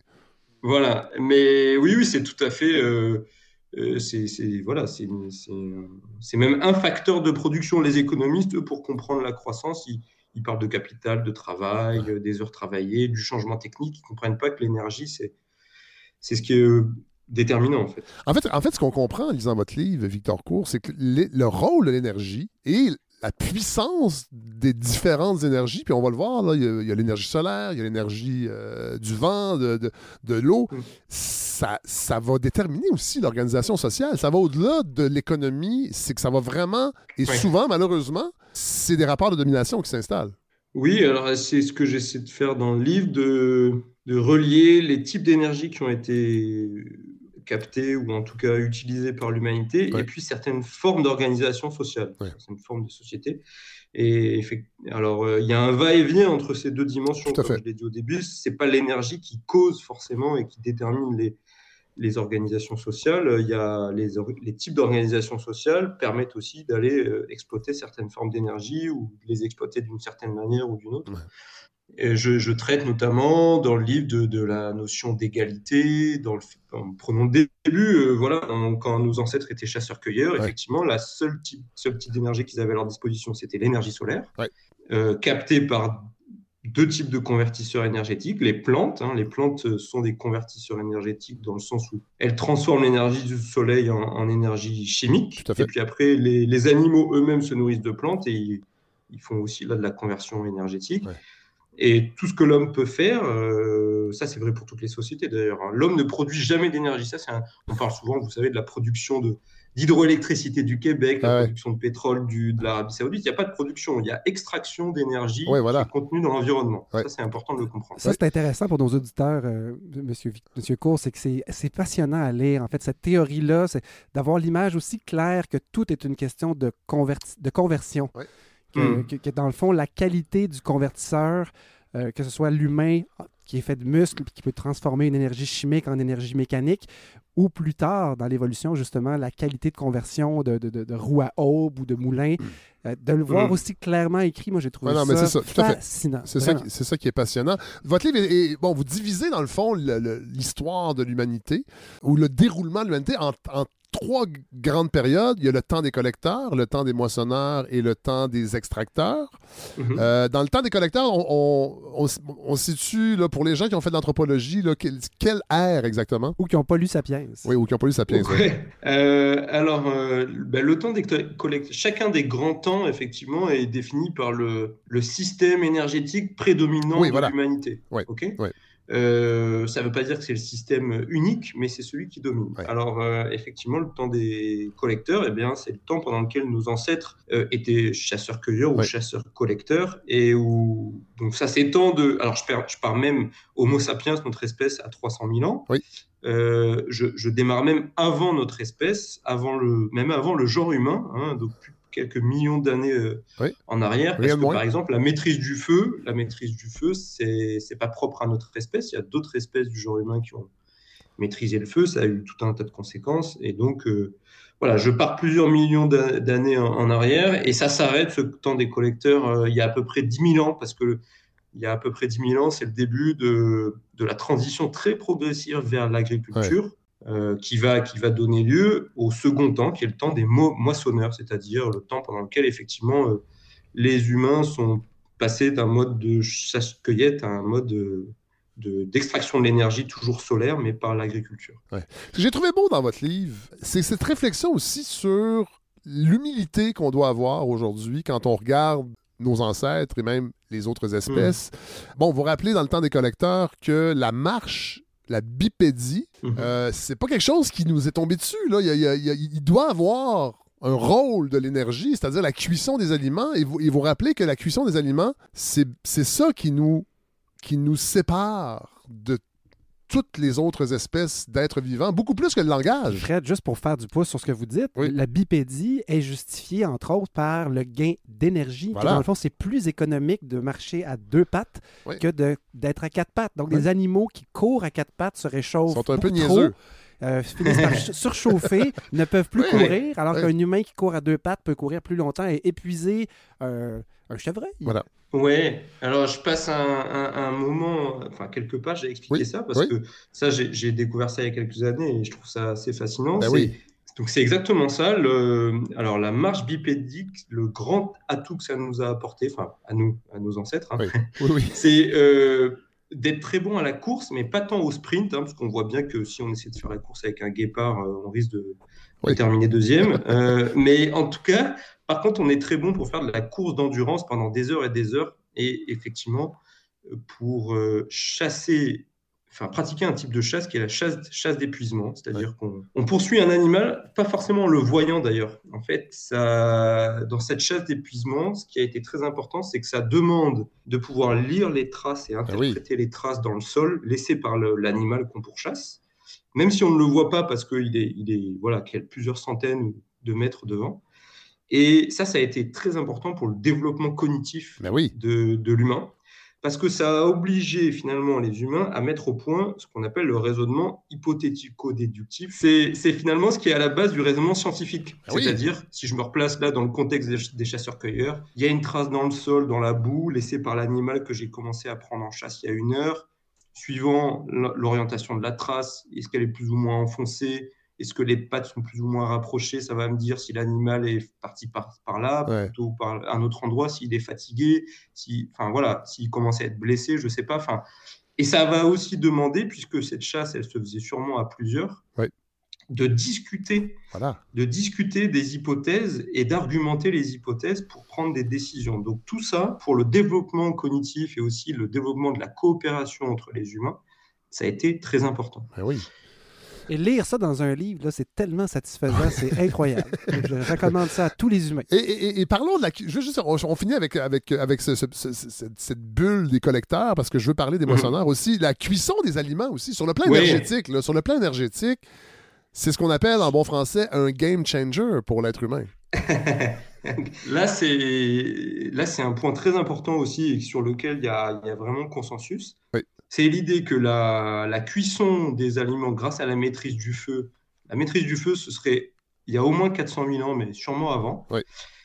Ça permet finalement de, de prédigérer la nourriture à l'extérieur de notre corps. Pourquoi? Parce que euh, se nourrir de nourriture crue et notamment de viande crue après avoir justement chassé pendant des heures un animal, Oui. ça demande beaucoup d'énergie. En fait, ça, ça demande un, un tube digestif très long pour digérer de la, de la viande crue et un tube digestif qui va monopoliser beaucoup de sang Ben oui. et donc beaucoup d'énergie. Ouais. En fait, quand, on, quand on apporte de l'énergie par le feu à la viande pour la cuire à l'extérieur avant de la manger, euh, et qu'ensuite on l'ingère, eh ben, le, on a besoin de beaucoup moins d'énergie pour digérer cette, euh, Ouais. cette viande. Et ça, ça a été fondamental parce que ça a permis à l'évolution, enfin en tout cas à la, à la sélection naturelle, Ouais. de choisir une certaine voie pour l'humanité qui a été de réduire progressivement la taille du tube digestif et donc d'allouer toute cette, euh, tout ce sang et cette énergie qui n'avait plus à aller au tube digestif Ouais. à un autre organe extrêmement consommateur d'énergie qui est le cerveau. Voilà. Le cerveau, c'est l'organe euh, humain qui consomme le plus d'énergie par unité de masse. 16 fois Ça plus aussi. que les muscles? Et il me semble que c'est ça, Ouais, je crois que c'est le, chi- Ouais. le chiffre que je donne dans, dans J'ai pris ça dans votre livre. Et, et- et donc, euh, ça expliquerait aussi le, le, le développement très important du, du cerveau humain Ouais. euh, à partir d'un certain stade. Il y avait déjà eu, un- au fur et à mesure de l'évolution des avant des différentes espèces humaines une progression, mais il y aurait, on aurait le, le cerveau humain aurait sûrement calé au- au-delà de- d'un certain stade sans la, Ouais. sans la, sans la, la maîtrise du feu et donc la, la possibilité de cuire les aliments. Et comme vous l'avez dit, c'est ce qui nous distingue le plus de toutes les autres espèces vivantes parce que euh, il y a d'autres espèces euh, vivantes euh, qui ont des outils, il y en a plein qui communiquent bien Oui, sûr fait. entre eux. Oui. Euh, par contre, on est les seuls à, à, à cuire euh, nos aliments. Euh, voilà, donc ça c'est vraiment une distinction fondamentale. Avant de passer au temps des moissonneurs, je salue tous les gens qui nous écoutent en mangeant un tartare euh, présentement. Euh, bon, le temps des moissonneurs. Là, on est dans le néolithique, à peu près. Ouais. Euh, Mhm. Donc, c'est le, le développement sur une très longue période, rappelons-le, de l'agriculture et même. Vous vous rappelez que les chasseurs-cueilleurs n'ont pas tous été des nomades, donc ça a commencé un peu à ce niveau-là. Moi, c'est ça qui que j'ai beaucoup aimé dans, dans- dans- dans votre livre. C'est cette idée qu'il y a eu des organisations sociales qui sont disparues, qui auraient Mm. peut-être des choses à nous apprendre aujourd'hui. Parce qu'on parlait de. Vous, vous disiez la chasse. Il y avait, il y avait donc un consensus à avoir une discussion. On est dans les balbutiements de la démocratie, d'une certaine façon, là. Oui, c'est clair. Il y a aussi cette idée que les, les chasseurs-cueilleurs vivaient dans des, dans des bandes strictement égalitaires où c'était le partage qui prévalait. Ouais. En fait, ce qu'on sait, notamment des chasseurs-cueilleurs dans les dernières périodes, il y, a, il y a 20 000, 30 000 ans, 10 000 ans, juste avant le passage au néolithique, euh, l'idée qui a été vraiment avancée par euh, David Graeber, anthropologue, et, David Vengro, archéologue, dans un, dans un livre assez récent, c'est l'idée que en fait, les chasseurs-cueilleurs ou collecteurs étaient capables d'alterner, suivant les saisons et suivant l'abondance des ressources, entre des organisations de, sociales très égalitaires et à d'autres moments aussi de mettre en place un système hiérarchique, un chef, euh, et donc parce qu'il y avait un besoin précis euh, Ah, c'est intéressant, ça. pour, par exemple organiser une grande chasse collective avec 100 ou 200 personnes pendant quelques semaines, il y avait cette capacité d'alterner, donc de plastic, cette capacité de plasticité institutionnelle Ah ouais. qui permettait finalement aussi d'avoir parfois des, des, de, de la hiérarchie, de la concentration du pouvoir, etc. Par contre, ce qui est vrai, c'est que euh, c'était jamais définitif. Il y avait réversion entre ces modes-là, plus ou moins hiérarchisés. Ouais. Ce qui se passe progressivement euh, il y a 10 000 ans, c'est que ce sont d'abord, ça c'est très important de le comprendre, des chasseurs-cueilleurs qui se sédentarisent Ouais. et qui petit à petit, par des pratiques par certaines pratiques, par certaines interactions avec l'environnement, se mettent à l'agriculture. C'est extrêmement progressif. Euh, ça n'a pas du tout été une rupture. Et, j'insiste sur le fait que c'est bien la sédentarité qui a précédé l'agriculture et pas l'inverse. Parce que pendant beaucoup d'années, on a dit l'inverse. Mais c'est une constante dans votre livre, c'est des faits comme ça qui apparaissent et qui changent un peu euh, nos idées reçues. Bon, donc c'est le temps des moissonneurs qui s'installe. Et là, on voit aussi l'apparition simultanément dans plein de régions du monde, l'utilisation des animaux. Petit à petit, oui, effectivement. Donc, le, le, y a, y a, y a le passage à l'agriculture, c'est surtout pas l'invention de l'agriculture, ça je, dis bien, ça veut rien dire de, parler de l'invention de l'agriculture. On parle jamais de l'invention de l'industrie, par exemple, au moment de la révolution euh, industrielle. Ce qui est petit à petit inventé, c'est l'idée de domestiquer des plantes sauvages et de domestiquer des animaux sauvages. Et les deux vont ensemble, effectivement. Et il y a surtout le, les animaux, ils sont domestiqués pas forcément que pour l'élevage et donc se nourrir de leur viande ou, de leur lait. C'est aussi parce que les animaux de trait, eh ben, ils vont aider par leur force musculaire euh, le travail dans les champs. Et notamment, ils vont permettre de tirer, euh, de tirer des charrues. Euh, donc ça se fait, j'insiste quand même sur le fait que l'apparition de l'agriculture, ça se fait à plusieurs endroits dans le monde de façon indépendante. Ça se fait aussi avec petit à petit une mise en, interconnexion de ces foyers d'apparition indépendants de l'agriculture. Ça se fait très lentement euh, par des... Il y a peut-être des endroits où on a commencé euh, un petit peu l'agriculture et puis certaines populations sont revenues ensuite à la chasse-cueillette. Enfin, c'est vraiment... ça a été un parcours semé d'embûches. Et effectivement, il y a eu le, le travail des animaux et aussi l'intérêt des animaux, malheureusement, ça a été de, de participer à, un autre passe-temps favori de l'humanité qui est de se faire la guerre parce que un, animal, ça peut, un, bœuf, ça peut, ou un cheval, ça peut tirer euh, une charrue, ça peut aussi tirer un chat. Ça a développé un autre passe-temps aussi, c'est de tomber malade. Parce que forcément, d'entretenir des animaux autour du lieu où on vit, ce qui était, ce qui, était nouveau. Les chasseurs-cueilleurs n'ont pas connu ça, des, en tout cas des, des épidémies. Euh, c'est l'apparition aussi des, maladies, des, des, bactéries, des germes qui vont cohabiter avec l'être humain. Oui, ce qui est paradoxal, euh, c'est que les premiers agriculteurs étaient en moins bonne santé que leurs ancêtres chasseurs-cueilleurs. Alors là, il y a, au début, il y a eu un vrai paradoxe quand, ah on, regarde, ah quand on regarde le, leur, leur, taille, donc par leurs os, et puis leur, leur a priori leur, euh, bonne, leur santé, euh, ça on le voit par la qualité des dents, oui. ben, on se rend compte qu'ils sont plus petits, en moins bonne santé. Alors ça s'explique parce que, comme vous l'avez dit, quand on est sédentaire dans un village et qu'il y a des animaux et qu'il y a beaucoup d'excréments, et ben tout ça, ça fait des parasites et puis ça fait des maladies qui prolifèrent. Donc euh, voilà. Et en plus, le, a priori, le, régime alimentaire des premiers agriculteurs était aussi euh, moins riche, il y avait moins de diversité, puisque ça se basait sur quelques céréales en gros. Et donc, il y avait aussi là une moins bonne santé des agriculteurs. Alors là, on se retrouve à un paradoxe parce qu'on on est quand même obligé d'admettre que malgré ça, eh ben, l'agriculture s'est petit à petit diffusée, et puis l'agriculture a remplacé la chasse-cueillette comme mode principal de comme système énergétique principal. Ce qui est passionnant aussi, ce qui, ce qui nous fait tomber en bas de notre chaise dans votre livre, mais un peu comme c'est mentionné dans Sapiens, euh, c'est que dans le fond, l'agriculture serait une des pires erreurs collectives de l'humanité. Oui, c'est la, c'est la phrase de Jared Diamond, euh, géographe aussi connu pour ses... rappelons que on, doit faire un lien entre l'apparition des communautés céréalières et l'apparition mm. d'un proto-État, d'une organisation sociale qui va mm. devenir un État. Oui, alors ça, c'est encore un peu plus tard, mais si je reviens juste au fait que, comme on, explique que l'agriculture a, prévalu, c'est diffusé alors que les taux de mortalité des premiers agriculteurs étaient plus élevés, a priori, que ceux des chasseurs-cueilleurs. Eh bien, c'est parce qu'il faut aussi comprendre que les agriculteurs, ou plutôt les agricultrices, avaient euh, été en capacité de faire plus d'enfants que euh, ah les cueilleuses. Ah ouais. que dans les groupes de chasseurs-cueilleurs. Et donc, ce taux de natalité plus élevé surcompensait les taux de mortalité plus élevés. Et donc, l'ensemble faisait que le taux de croissance net de la population était plus grand pour les agriculteurs que pour les chasseurs-cueilleurs. Alors, alors les, les chasseurs-cueilleurs ont été victimes du grand remplacement. Alors oui, ils se, sont fait grand remplacer, effectivement. Oh là là là là là là Suis sûr qu'il y a des gens qui, qui, tiraient la sonnette d'alarme déjà à l'époque. Ah oui, c'est ça.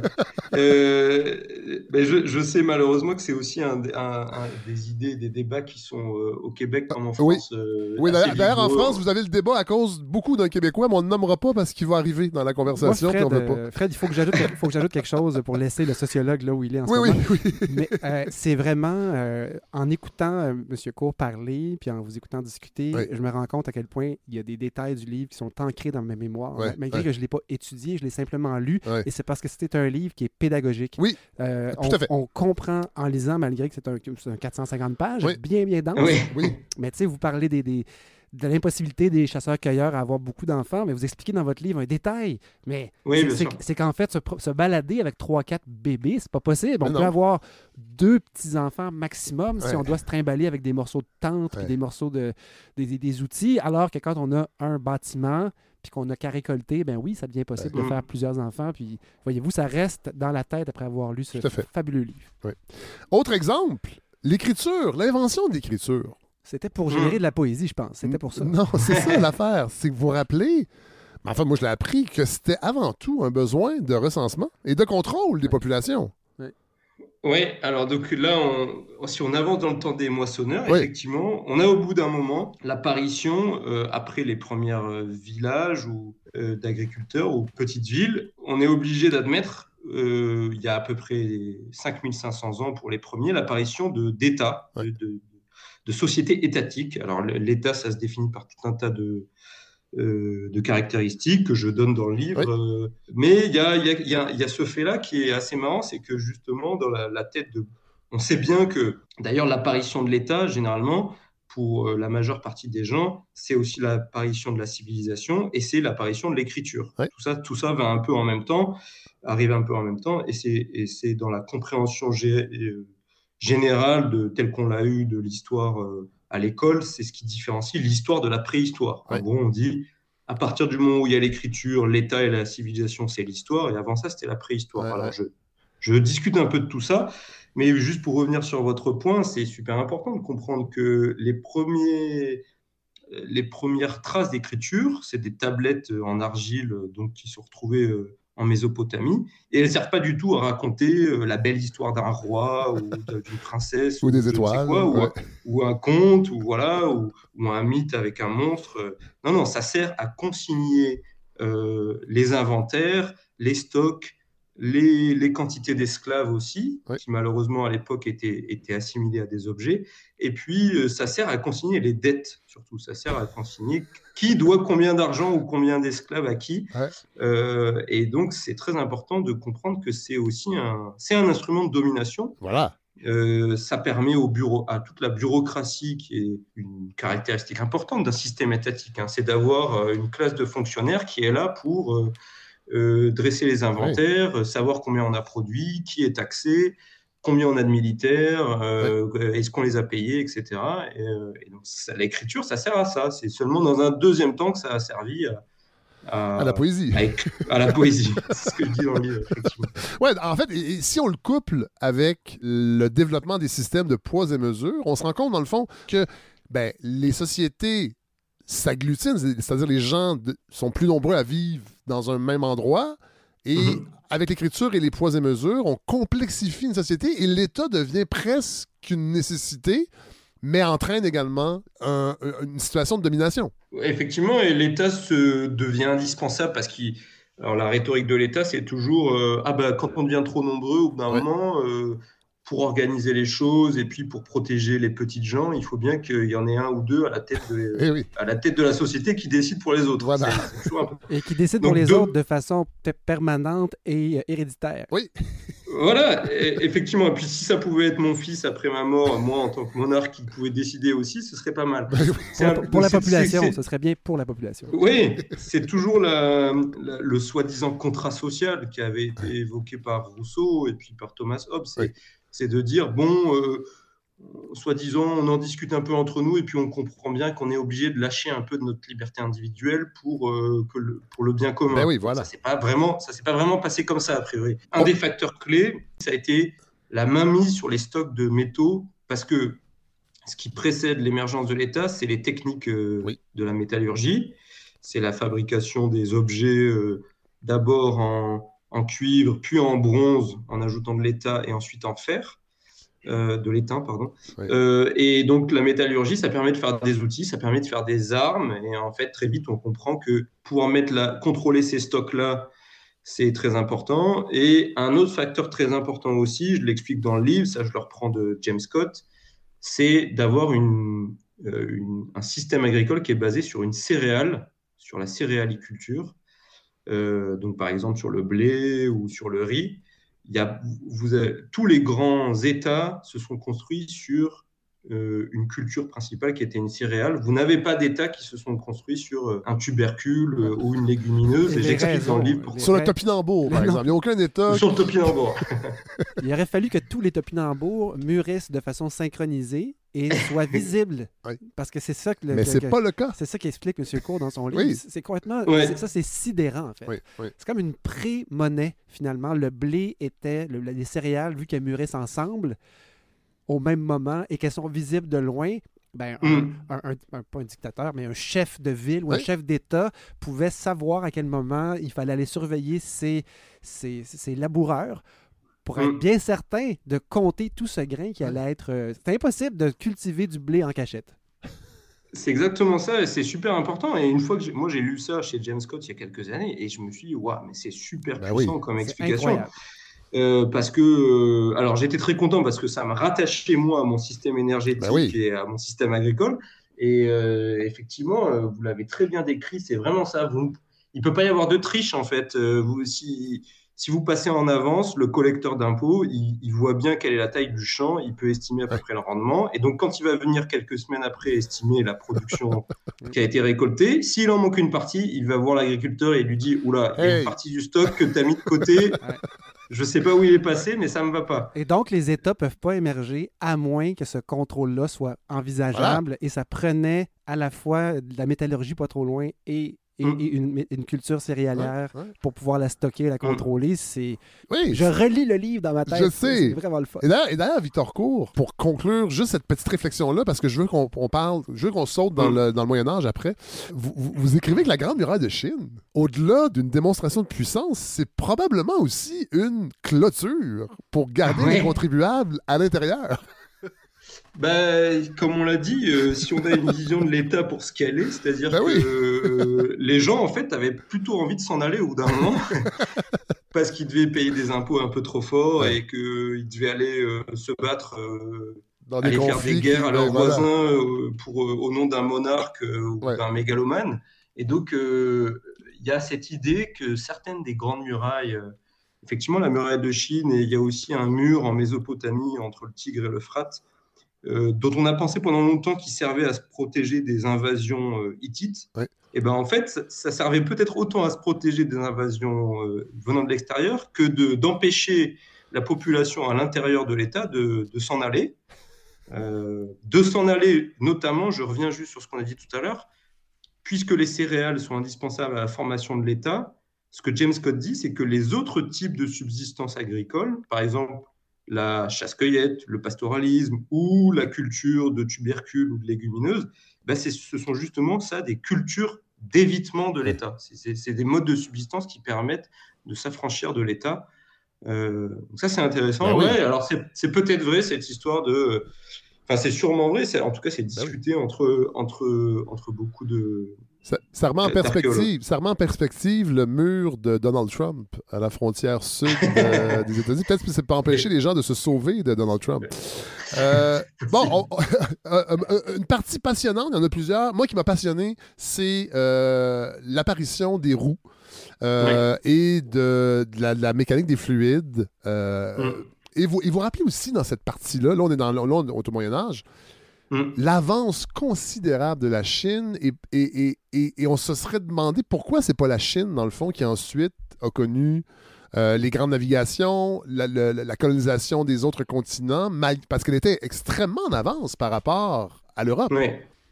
Mais c'est assez, c'est assez bluffant quand on regarde la Chine du, allez, mais partons du 9e ou au Oui, 12e on siècle. est avant le en- Moyen Âge, en- oui. Au, au tournant du, voilà, du premier millénaire, euh, il y a notamment une production d'objets euh, en fonte et notamment pour améliorer la- le rendement des charrues. Oui. On- ce que les Chinois ont fait à cette époque-là, c'est euh, de placer un, ce qu'on appelle un versoir, c'est une pièce en fonte sur les charrues pour euh, faciliter le, le passage de la charrue et donc pour creuser des sillons et derrière planter du riz ou du blé ou du millet.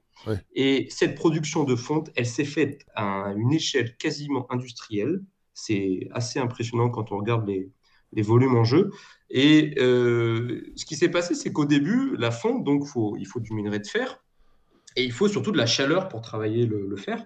Et donc au début, ça se faisait dans des fours où le combustible, c'était du bois. Et très vite, euh, bah, il y a eu un effet d'épuisement sur les forêts euh, dans le nord de la Chine. Ouais. Et donc les Chinois se sont retrouvés. Et donc là, vous vous rendez compte, on est, on est 800 ans avant l'Angleterre, qui fait, avant la révolution industrielle de l'Angleterre. hein. Ouais, ouais. Euh, la, la Chine s'est retrouvée à utiliser non pas du charbon de bois, parce qu'elle n'en avait plus, mais du charbon de terre, ce qu'on appelle en fait la houille, c'est-à-dire le Ouais. charbon qu'on connaît nous aujourd'hui. Et donc ils se sont mis à utiliser du charbon, euh, donc de l'énergie fossile, hein, en très grande quantité pour alimenter ces fours-là. Et effectivement, on pourrait se dire, mais qu'est-ce qui fait qu'ils ont, ils sont pas, ils sont pas arrivés à une révolution industrielle tout de suite? Parce que bon, au bout d'un certain temps, ce processus est quand même essoufflé. Euh, Il y a eu bon, des perturbations euh, Politique. politiques. Oui. Mais il y a aussi, il faut bien comprendre, euh, là je ne veux pas trop avancer sur la révolution industrielle parce qu'il faut que je revienne à la roue à aube hein, et Oui. au moulin à vent. C'est ce qui manquait là, ce qui manquait, c'était de pouvoir utiliser le charbon non pas comme source de chaleur, mais comme source de mouvement. Et, et en fait, il leur manquait la machine à vapeur. Ça, Voilà. ce sera le rôle de la machine à vapeur Oui. 800 ans plus tard Oui. en Europe. Euh, mais en tout cas, je parle de d'autres d'autres techniques qui faisaient que la Chine était vraiment très en avance au Moyen Âge à l'époque sur l'Europe, euh, des, techniques agricoles notamment. Euh, mais par contre, ce qui fait que justement l'Europe a rattrapé son retard, et voire s'est engagée sur une, en tout cas sur une trajectoire de très forte, de très grande prospérité économique, ça a été l'énergie apportée par les roues à Voilà. donc les roues sur, euh, qui captent l'énergie mécanique des rivières, et puis les moulins à vent. Oui. Euh, Et les moulins à vent, là, mais, Victor Court, les, mou- les, mouvants- les moulins à vent n'apparaissent pas qu'en Europe. En fait, y en fait, ils apparaissent ailleurs avant d'apparaître en Europe. Bien sûr, ils, a- ils apparaissent a priori d'abord en Iran ou en tout cas au Moyen-Orient. Ouais. Afghanistan aussi, oui.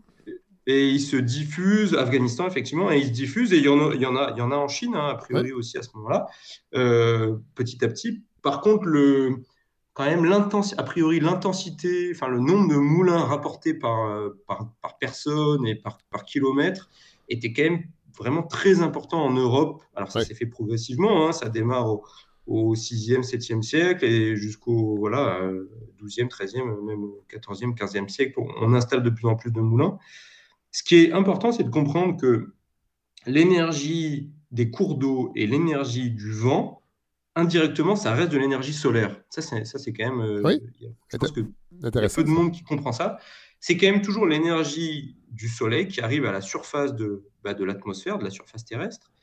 Euh, c'est l'énergie solaire qui permet, eh ben, par l'évaporation de l'eau et donc ensuite le cycle de l'eau et l'eau qui est les pluies en montagne, etc., qui, qui permet le, qu'il y ait des courants dans les rivières. Ouais. Et de même pour le vent, le fait qu'on ait du vent, c'est parce qu'il y a des différences de température euh, en fonction de l'in- de, de l'arrivée du, so- du- de l'énergie solaire à la surface de la Terre, euh, pa- parce que la Terre est ronde, etc. Donc c'est toujours l'énergie solaire euh, indirecte.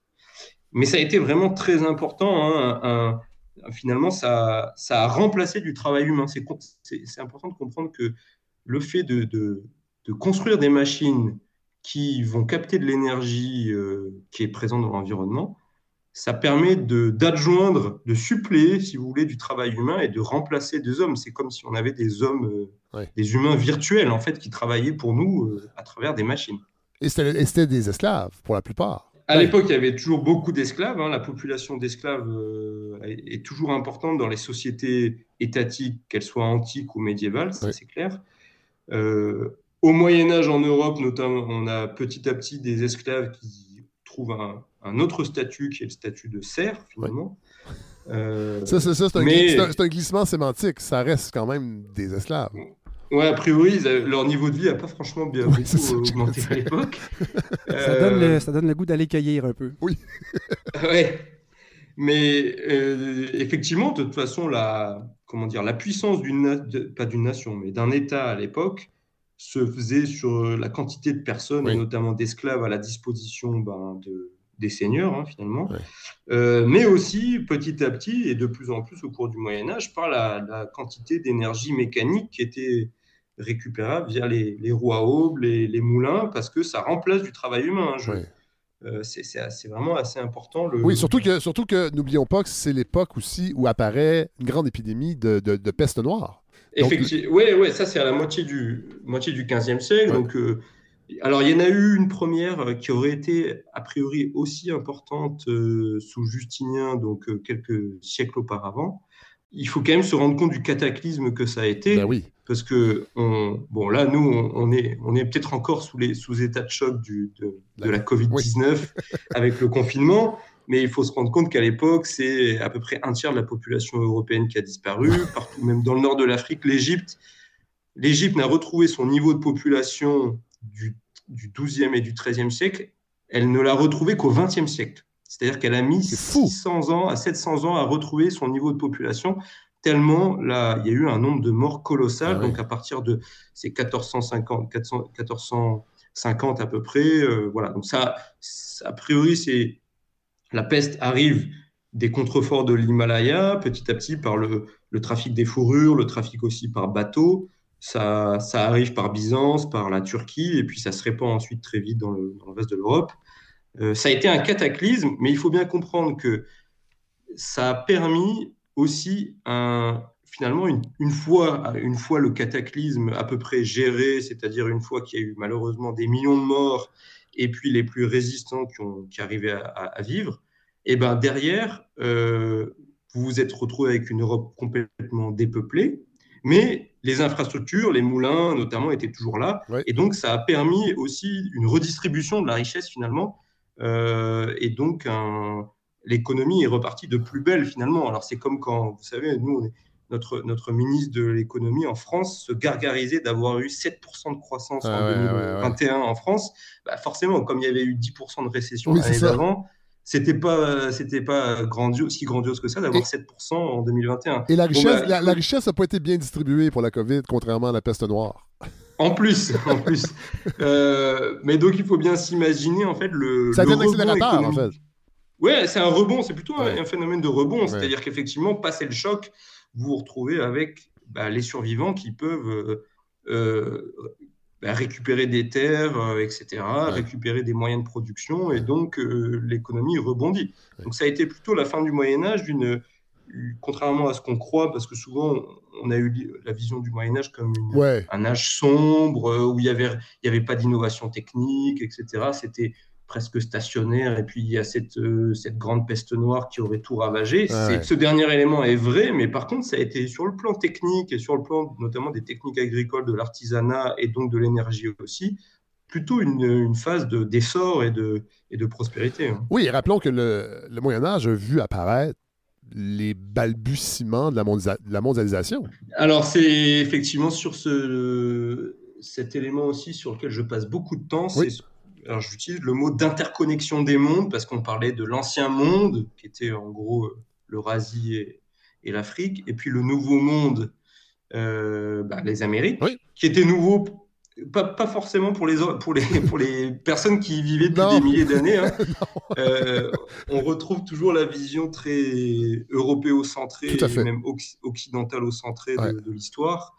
Euh, bien sûr, ça a été nouveau pour, bah, pour les conquérants, pour les colonisateurs, ouais. les envahisseurs, qui étaient les Européens. Oui. Cette interconnexion des mondes, donc à partir du voyage de Christophe Colomb, c'est important de le comprendre aussi comme ce qui a eu, ce sur quoi ça a, ça a débouché, c'est ce qu'un historien qui s'appelle Alfred Crosby a appelé l'échange colombien. Oui. Et c'est quoi en fait? C'est le fait qu'il y a tout un tas d'espèces végétales du côté des Amériques qui ont été transférées vers l'Europe et inversement des espèces végétales et animales aussi qui, ont, qui sont passées de l'ancien monde vers le nouveau. Oui. Et donc c'est un transfert de convertisseurs énergétiques. Donc ça c'est à partir du, de la fin du, du 15e siècle, mais plutôt pendant le 16e et le 17e et le 18e siècle. Oui.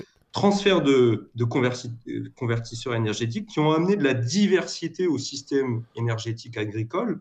On, mange maintenant du maïs et de la tomate partout à la surface du monde, alors que bah, le maïs, ça venait, ça venait des bah Amériques. oui, bah oui, oui la patate, la pomme de terre, la patate douce, etc. Donc ça a été très important pour euh, aussi amener encore une fois de, du dynamisme aux sociétés, euh, notamment aux sociétés européennes malheureusement, et beaucoup moins aux sociétés euh, amérindiennes. Non, et, et, africaines, on va en parler. Mais juste, j'ouvre une parenthèse sur, cette, sur l'échange colombien. Il y a la série de livres de Charles Seaman qui est paru il y a peut-être une dizaine d'années. Je pense que c'est 1491, 1493. Euh, il faut absolument mm. lire ça. Euh, parce que tout comme votre livre aussi, euh, il y a un croisement et il y a un afflux d'auteurs, d'anthropologues, de, recherches qui nourrissent la réflexion. Et ça, c'est moi, ça m'a beaucoup, beaucoup stimulé. Puis j'ai retrouvé ce plaisir-là dans votre livre que j'avais eu en lisant les livres de Charles Seaman. Bon, l'échange colombien, on n'a pas le choix d'en parler, parce qu'on va arriver tranquillement vers la révolution industrielle. C'est l'esclavage qui est centrale dans l'éclosion de la puissance de l'Angleterre. Vous rappelez, entre autres, premièrement, que la société de consommation apparaît avant, probablement avant la révolution industrielle. Alors, effectivement, il y a dans certaines euh, parties d'Europe, Europe de l'Ouest et du Nord, donc c'est certaines villes de euh, certaines villes d'Angleterre, du euh, peut-être le nord de la France, la Belgique, les Pays-Bas, etc. on voit apparaître effectivement dans les grands centres urbains les prémices d'une consommation un petit peu plus ostentatoire aussi, et qui n'est pas que l'apanage d'une toute petite élite, mais euh, vous avez beaucoup de gens qui bah, fument du tabac qui vient euh, des Amériques, euh, qui, sucre, qui mettent du sucre dans leur thé, etc. Même, même, des, gens, des gens ordinaires font ça. effectivement, c'est pas... c'est alors, ça commence toujours par euh, quelques aristocrates, mais, mais on a une diffusion et on commence à avoir euh, aussi la fabrication de certains euh, objets manufacturés. Donc, avant la révolution industrielle, effectivement, dans, des toutes petites manufactures, on a par exemple la production en, de, parapluies ou de, de boîtes à tabac, enfin voilà, des objets qui deviennent des objets du quotidien parce qu'on a eu des, parce qu'on a eu, on a surtout des ressources à profusion qui arrivent des Amériques.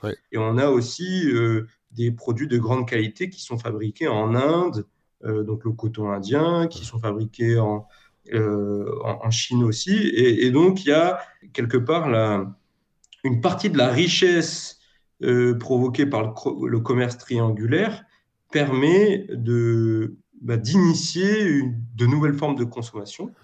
Et ce qui commence à se jouer aussi pour euh, les gens ordinaires, on va dire, de ces pays-là, c'est que de plus en plus, au lieu d'avoir une production domestique, on commence à travailler dans des, dans des échoppes, dans des petites manufactures, et surtout, on essaie de valoriser cette production sur un marché contre, euh, bah, contre un, salaire, enfin, ou contre de l'argent plutôt, pour pouvoir acheter ces biens, euh, ces biens un petit peu exotiques. Et ça, c'est nouveau.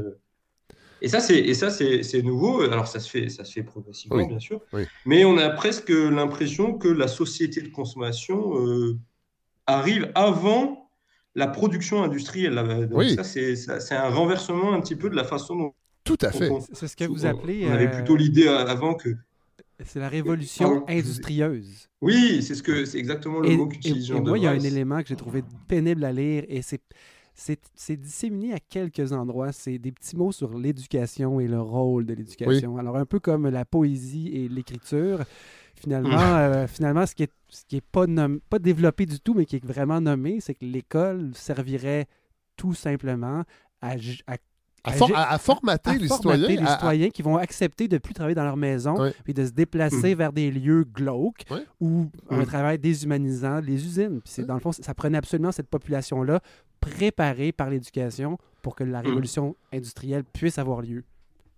Ça, c'est fondamental. Donc, la, la révolution industrielle, c'est vraiment les débuts de la mécanisation, d'abord du secteur textile et puis après de tous les autres euh, secteur. Et c'est la mise en usine, enfin effectivement le travail en usine des gens, euh, assisté par des machines et notamment par la machine à vapeur. C'est très très invention la plus symbolique, je pense, de la révolution industrielle. Bah la machine à vapeur activée par le charbon. Euh, donc là, ce que j'explique dans le livre, c'est qu'il y a plus, plusieurs facteurs qui expliquent que ça se soit passé en Angleterre, enfin en Europe et en Angleterre, mais la grande chance de l'Angleterre, c'est d'avoir eu du, du charbon à disposition, pas trop, assez facilement extractibles, et surtout de la main-d'œuvre concentrée dans les villes parce qu'il y avait eu tellement de gains de rendement Ben oui.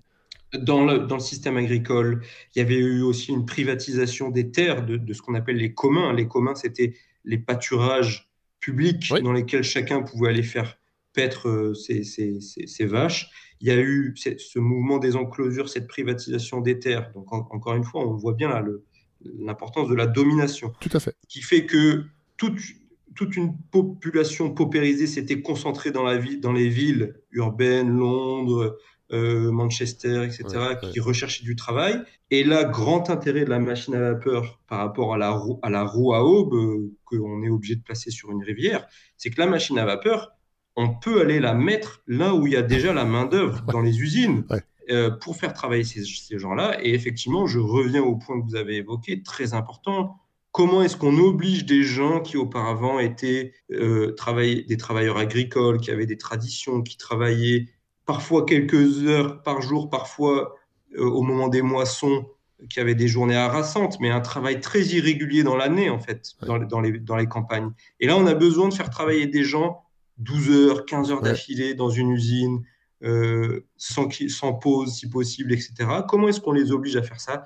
Effectivement, l'école a été un instrument de comment dire pour rendre les gens dociles D'embrigadement, pour les ouais. effectivement euh, pour habituer les gens au fait de respecter les ordres Ouais. pour euh, habituer les gens au fait qu'il y a des horaires précis etc etc et c'est pour ça que le l'essor des systèmes éducatifs était tout à fait euh, soutenu par euh, les, les, les capitalistes Ben oui. les, dé- détenteurs de capitaux qui soutenaient financièrement même les gouvernements pour mettre en place ces systèmes. Et plus tard, ça va être la, la nation qui va, qui va jouer ce rôle-là. Et dans le même temps, il y a aussi toute la, la- la question de la nation, parce qu'il faut bien que ces gens-là euh, se sentent un, un- un avenir en commun pour pas trop questionner le fait que justement ils sont dominés par une certaine classe sociale. Il y a l'arrivée des idées du communisme. Alors là, c'est vraiment le gros problème des, des, des dominants, hein, c'est-à-dire des, des gouvernements, enfin de l'aristocratie et de la bourgeoisie, c'est- Ouais. et de la bourgeoisie. C'est comment est-ce qu'on maintient les gens, comment est-ce qu'on continue à, à obliger les gens à travailler pour nous? Finalement eh ben, c'est, on va inventer ce concept de la nation, euh, de l'État-nation, Ouais. de fait que les, et on va lier justement la, la question du gouvernement et de l'État à celle de nation, d'avenir en commun, de langue commune, euh, de culture commune. Et puis, euh, ce sera d'autant mieux quand on voudra aller faire la guerre à nos voisins Oui. on pourra emmener tout le monde dans la boucherie de 1914-1917 Ouais, ouais. sous prétexte de, de- de sauver la nation. Juste un petit, un petit mot sur l'Angleterre, parce que souvent on nous a présenté l'Angleterre, puis je peux, euh, je peux en témoigner, on est dans une ancienne colonie britannique ici, comme une nation industrieuse et l'éthique protestante, euh, et c'est ouais. ça qui a permis la révolution industrielle. Et vous rappelez que malheureusement, c'est moins poétique que ça, c'est qu'il y avait du charbon, puis on a eu la bonne idée d'adjoindre la machine euh, à vapeur sur une machine à tisser. C'est pas, c'est pas la machine à tisser qui a été... Parce qu'on présente ça aussi souvent comme ça, c'est la machine à tisser qui a permis la révolution industrielle. Non, c'est encore Hmm. une fois une question d'énergie seulement. Ah oui, oui, euh, ça me fait toujours rire quand j'entends des, des historiens, des économistes qui parlent de la révolution industrielle en, en parlant de la mécanisation, mais ils ne prononcent pas le mot charbon, euh, comme si, euh, non, euh, je veux dire, sans le charbon, on aurait pu mécaniser tout ce qu'on veut, on n'aurait pas eu les rendements qu'on a eus et, et on n'aurait pas eu de société thermo-industrielle. hein. Voilà. Donc, euh, tout ça, c'est que ça a quand même été assez largement réfuté. En tout cas, c'est très compliqué de montrer que les institutions étaient vraiment euh, plus efficaces Ouais. et plus capables de soutenir le capitalisme et le, do- et le développement économique. Vraiment, le grand, la grande différence, c'est que, que l'Angleterre avait certes un, un environnement scientifique qui fait que y a- on a pu voir euh, le- que la machine à vapeur a pu, a pu voir le jour, mais c'est surtout qu'il y avait du charbon et qu'il y avait aussi les ressources des colonies, hein, des Oui. colonies euh, qui, qui apportaient euh, du bois, qui apportaient du guano qui venait du Pérou pour fertiliser les terres, qui apportaient tout un tas d'éléments comme ça, du sucre, Oui. qui, qui, ont permis de booster le, le Mais oui, système euh, économique. Et puis, dernier élément, la construction, l'essor industriel et l'essor euh, économique des, des pays d'Europe et après euh, des, de- des États-Unis Ça, c'est fait par du protectionnisme économique. Oui, voilà. Ça, c'est fait parce que, je veux dire, l'Europe se targue maintenant de défendre toujours. Alors, un peu moins ces derniers temps de la sortie du Covid, hein, mais on a, on a eu une période de, de valorisation du libre-échange. euh, Tout à et fait. puis, le, le mot protectionnisme était inaudible hein, il y a Ouais. encore deux ans. hein. Ouais. Euh, il faut quand même se rappeler du fait que les nations européennes s'en sont sorties parce qu'elles ont toujours tordu de, les, les règles du Ouais. jeu économique international à leur avantage et parce qu'elles ont toujours mis en place des, des lois protectionnistes. Ouais. Euh, exemple typique, l'Inde était bien plus productive et, et pour produire du, du coton de meilleure qualité. Euh, et donc, il a fallu interdire euh, tout bonnement l'importation de coton vers, vers le- l'Angleterre pour que euh, bah, les producteurs de lin, les producteurs de laine Ouais. arrivent à s'y retrouver et aussi pour qu'ensuite on fasse venir le coton des États-Unis. Ouais. Euh, Puis après ça, après ça, on a fait l'inverse pour imposer les marchandises dans ces pays-là. Oui, bah on, est, on, est, on est toujours content de, de prôner le libre-échange une fois qu'on est devenu les, les numéros un. Voilà, Une exactement. fois qu'on est devenu les numéros un et qu'on est en telle avance technologique Ouais, ouais. et en telle position de monopole, bien sûr qu'on est, on est, on est tout à fait d'accord Ouais. à ce moment-là d'interdire le protectionnisme et d'être, de, de promouvoir le libre-échange et même d'obliger les autres pays Oui. à ouvrir leurs frontières. Pour justement inonder ces pays-là de nos, de nos propres marchandises. Victor Cour, le temps file. Il faut parler du pétrole, évidemment, parce que c'est la dernière partie et c'est la partie qui, on est en plein dedans. Euh, vous vous rappelez que le pétrole, à l'origine, apparaît pour euh, l'éclairage des villes. Oui, le pétrole, il est utilisé à la base. Donc, bon, le pétrole en lui-même, on n'en fait pas grand-chose à part euh, calfeutrer les, les bateaux, mais quand on le raffine, on peut obtenir tout un tas de des lubrifiants pour les machines, par exemple, donc pour la machine à vapeur, les, pour les éléments de la machine à vapeur qui fonctionnent au charbon. Ouais. Et puis, on obtient aussi euh, du, du- des- de, de l'huile, du kérosène qu'on peut utiliser pour les lampes. En fait, Ouais. le premier usage du pétrole, c'est Voilà. pour euh, l'éclairage euh, dans les villes. Et c'est seulement avec l'invention du, du moteur à combustion interne qu'on s'est servi de- du pétrole comme source d'énergie, de chaleur, qui permettait, dans un moteur à combustion, d'actionner des pistons et donc de transformer cette énergie en, en énergie mécanique pour faire avancer des voitures, pour faire ensuite avancer euh, euh, des bateaux et puis des avions. Enfin voilà. Ouais. Donc le pétrole, ça a été euh, un, J'allais dire, il s'est substitué à certains usages du charbon, mais l'un et l'autre euh, ont plutôt travaillé de façon Tout à fait. complémentaire. Ouais. Grosso modo, on dit, toujours, on dit souvent, le charbon, c'est l'énergie de la première vague, de la première révolution industrielle, plutôt du 19e, et le pétrole, c'est l'énergie de la, du 20e siècle Ouais. et de la, la deuxième phase du, de la révolution industrielle. Ça a été aussi le- la pétrochimie très important pour l'arrivée du, des- du plastique, de Ouais. toutes les matières euh, plastiques différentes. Euh, et c'est ça qui a vraiment propulsé la, la production de masse et, et- et que que l'on connaît encore aujourd'hui. Et le pétrole, ça reste aujourd'hui l'énergie qui soutient tout, tout le reste de notre société, Oui. parce que c'est l'énergie de la mobilité, et c'est notamment l'énergie qui permet à tous les camions qui transportent euh, toutes nos marchandises, mais aussi les porte-conteneurs, de... c'est l'énergie de la mondialisation aussi. hein. Euh, pendant tout le XXe siècle, la mondialisation, elle s'est accélérée depuis les années 80, là, sur les, sur les 40 dernières années, mais ça a été en fait un processus pendant tout le XXe siècle. Et vous rappelez, c'est vrai que le pétrole et le charbon ont cohabité, mais que le pétrole a peut-être aussi été utilisé par les pouvoirs pour casser certains mouvements sociaux qui sont euh, apparus grâce au charbon. Ça, c'est un travail fondamental d'un historien qui s'appelle Timothy Mitchell, que j'avais découvert il y a quelques années, et qui est le plus bel exemple de cette interaction entre système énergétique et mode de domination. Ouais. C'est vraiment le, effectivement le, le pouvoir qui a été donné aux mineurs et donc à la, aux classes laborieuses, Ben aux, oui. aux classes populaires dans leur ensemble, sur toute la fin du 19e et, et la première partie du 20e siècle, pour vraiment arracher ce qu'on appelle aujourd'hui des acquis sociaux aux, aux- aux mains des capitalistes et des gouvernements. Parce que si on écoutait, souvent on a cette vision angélique des démocraties libérales et du capitalisme qui est de dire Oh, mais quand même, bon an, mal an, euh, les choses se sont améliorées, Oui. on a eu des congés payés, Oui. puis grâce à la technique, on, on fait travailler de moins en moins les gens, on leur donne des, du, des- du- de l'assurance chômage, le système des retraites. Bon, d'accord, mais en vérité, si on avait juste écouté la volonté euh, des, détenteurs de capitaux, on continuerait à travailler dans des usines 18 heures par jour. Tout à fait. Ce qui a été déterminant, c'est le pouvoir de blocage. Le mot est vraiment, c'est de pouvoir bloquer le, le métabolisme énergétique d'une société tout entière juste grâce au charbon par quelques points névralgiques.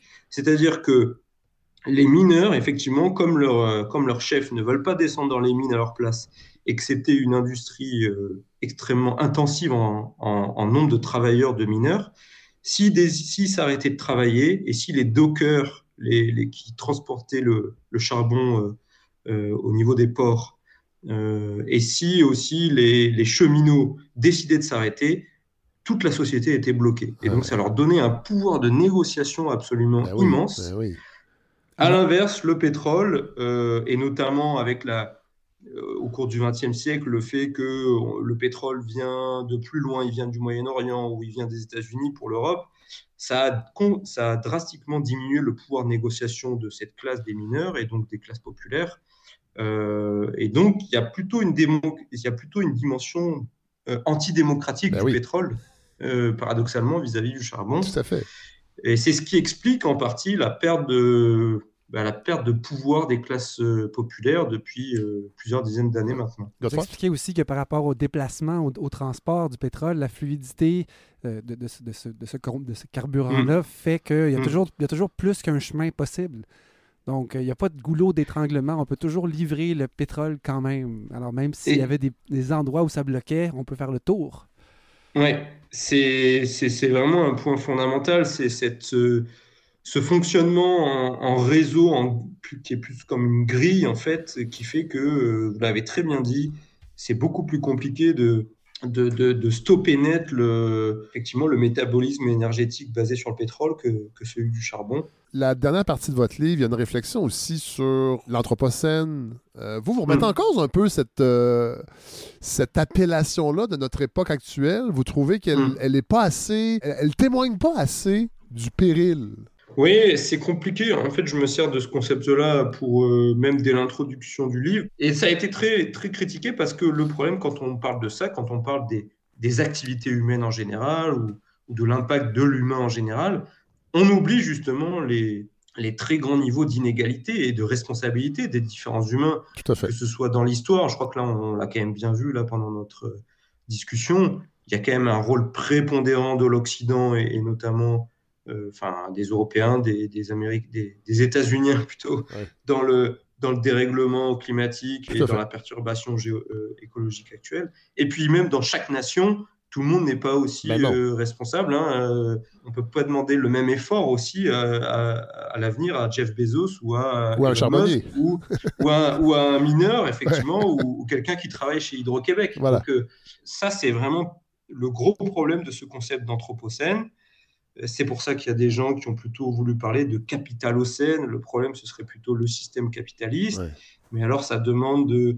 Ben oui, mais ça commence quand le capitalisme? Et puis, qu'est-ce qu'on fait des, sociétés qui n'étaient pas capitalistes, euh, mais qui ont aussi causé des ravages humains et, écologiques, à savoir ben, l'URSS, par exemple, euh, ou la Chine euh, Donc, voilà, je ne suis pas non plus tout à fait satisfait par ce concept de capital océan. Je discute beaucoup de ces deux concepts, effectivement, dans la, dans la conclusion. Et je ne vais, pas, je, voilà, je veux pas trop divulguer la fin. Je laisse aussi le lecteur euh, aller, aller consulter. Là. Je termine avec euh, une citation que vous apportez de Denis de Rougemont qui était un euh, essayiste, philosophe. c'est un personnage qu'on connaît peu ici au Québec, en tout cas, peut-être dans les milieux universitaires, mais qui a vécu début du 20e siècle un peu, je sais plus exactement, oui, peut-être euh, même un peu, un peu plus tard que ça en France. Oui. Euh, Partisan d'une Europe fédérale, euh, fédérée, en fait, et qui rappelle, il, parle de son époque, il dit, nous vivons une époque si riche en imagination de structures physiques, chimiques, électroniques ou biologiques, mais qui soit tellement pauvre en invention de formes de vie politique. Je trouvais que c'était une citation qui est intéressante parce qu'on n'aura pas le choix de, de, réfléchir à ça. Comment on s'organise collectivement pour affronter ce qui s'en vient, c'est-à-dire ce cataclysme climatique? Comment on doit réfléchir à ça, justement? C'est... Non, mais c'est très important et je, le... je distille quand même cette idée-là euh, tout au long du livre, à savoir assez impressionnant la façon dont on, on a intégré le, cette idée, tout à fait fausse, hein, mais on, la prend comme un, comme un fait, Oui. qu'il n'y a pas d'alternative à la société capitaliste Non. néolibérale telle qu'on la connaît depuis quelques dizaines d'années. Il y a vraiment, c'était Margaret Thatcher hein, qui disait There is no alternative. Il n'y a Tout pas d'alternative. Et on a tellement intégré ça, à cause notamment de, l'échec de l'URSS, hein, de l'échec du communisme. Oui. En tout cas, bah, il, est, il était bien loin du communisme tel qu'il avait été imaginé par, Oui, oui. par Marx et par d'autres. Mais cet échec-là, en fait, on en, on en subit encore les conséquences. On a l'impression qu'il n'y a pas d'alternative. On peut que jouer à la marge dans, dans ce qui est aujourd'hui euh, ce qu'on appelle une démocratie libérale aujourd'hui. Euh, et ce que je montre en fait dans le livre aussi, euh, par exemple, quand on parlait de la, des chasseurs-cueilleurs, des premiers agriculteurs, de l'arrivée de l'État, tout ça, il faut sortir d'une vision de l'histoire qui, est, qui serait une évolution par stade, par étape forcée, Ouais. absolument unilinéaire. En fait, il y a eu plein d'alternatives qui ont été tentées.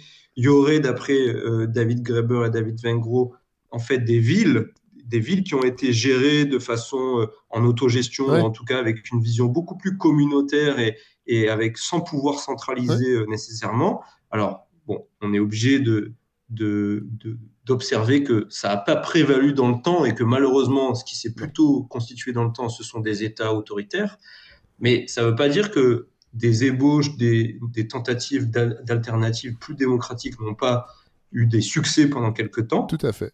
Et ça nous, je, je, je pense que ça nous oblige à réfléchir aujourd'hui au fait que nous sommes dans une impasse si nous pensons que on pourra faire la- de la croissance verte dans un système qui resterait peu ou prou le même en, en, en termes de distri- en termes d'égalité, en termes de, de redistribution. On en parle etc. souvent ici avec Godefroy euh, de ce mirage de l'économie verte. Euh, vous avez des Ouais. oreilles attentives quand vous dites ça ici, euh, Victor Cour.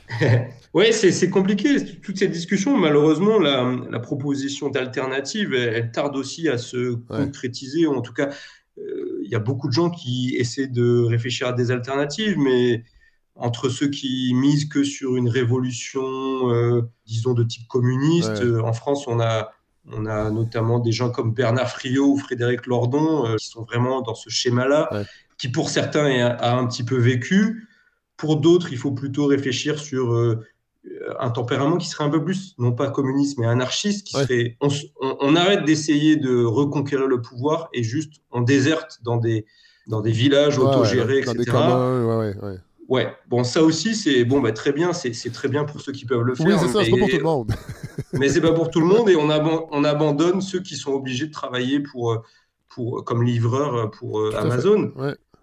Donc c'est très con- mais quelque part moi je suis aussi euh, je vais peut-être terminer sur ça je suis il y a quelque chose il y a quand même j'ai une note d'optimisme c'est quand même ce que je vois dans la dans la génération la plus jeune Oui. quand je discute avec mes étudiants qui ont 10 ans de moins que moi ben je vois à quel point ils sont politisés à quel point ils sont au courant de ces questions-là à quel point ils osent prendre euh, un- des positions fortes hein, euh, soi-disant radicales mais en fait on était tellement, nous, peu radicaux. Enfin, moi, Ouais, quand ouais. j'avais leur âge, il y a 10 ans, que ça, c'est vraiment bien. Ça, je trouve, c'est quand même, on sent que ça bouge et que ces jeunes, ils ont envie d'autre chose, c'est clair.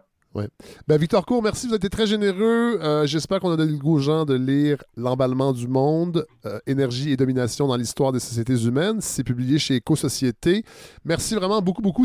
Votre livre est vraiment, vraiment passionnant. Et l'entrevue l'a été aussi. Vous avez réussi ce tour de force. Absolument. Pa- mot, passionnant. C'est une chance d'avoir pu échanger avec Ouais. vous. Puis on- les auditeurs peuvent avoir l'impression qu'on s'est arrêté à tellement de détails. Mais que- très peu. Mais non, en fait, je me suis retenu Ouais. tellement de fois. Merci beaucoup, beaucoup. Merci beaucoup à vous deux, c'était super.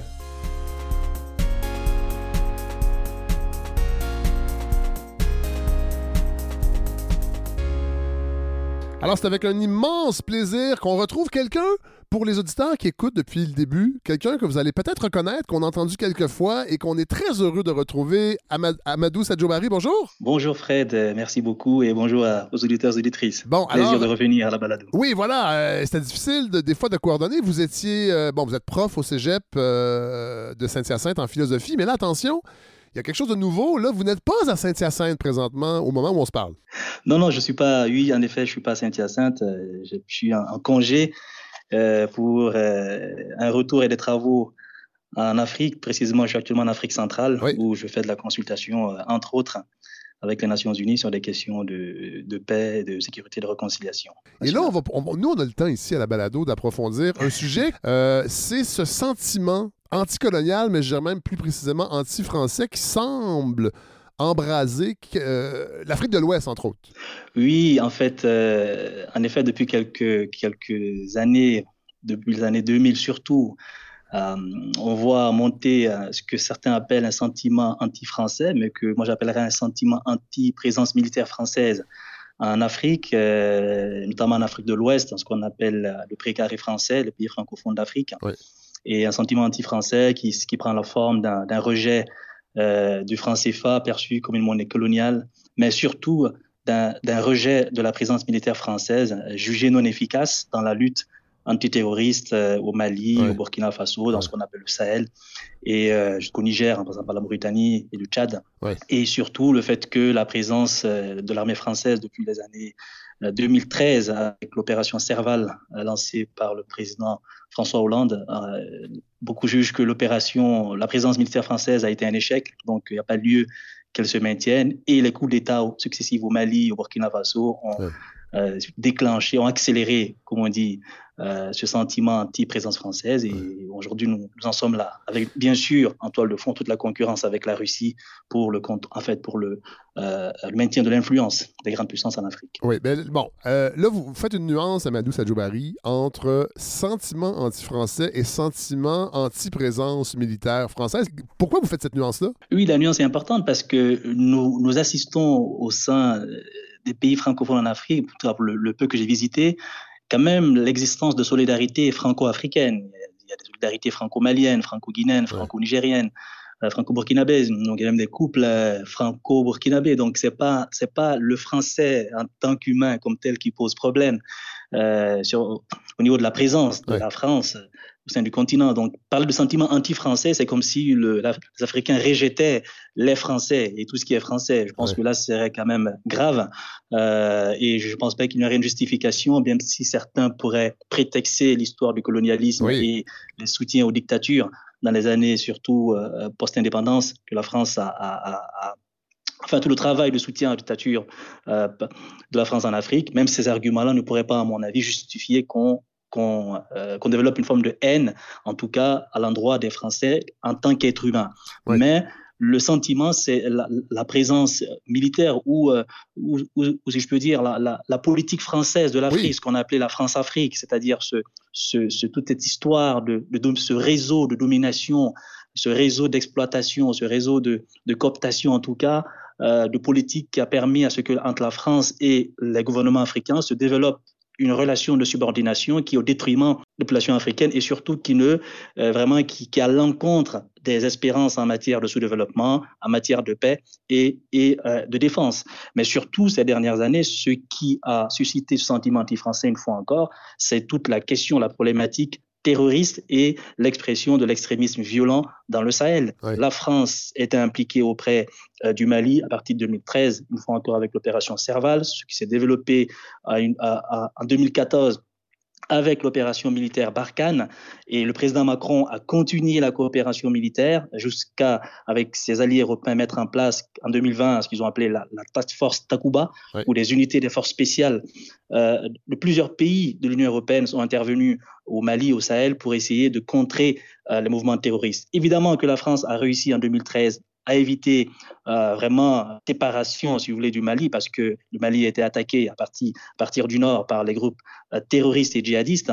L'opération Serval a réussi.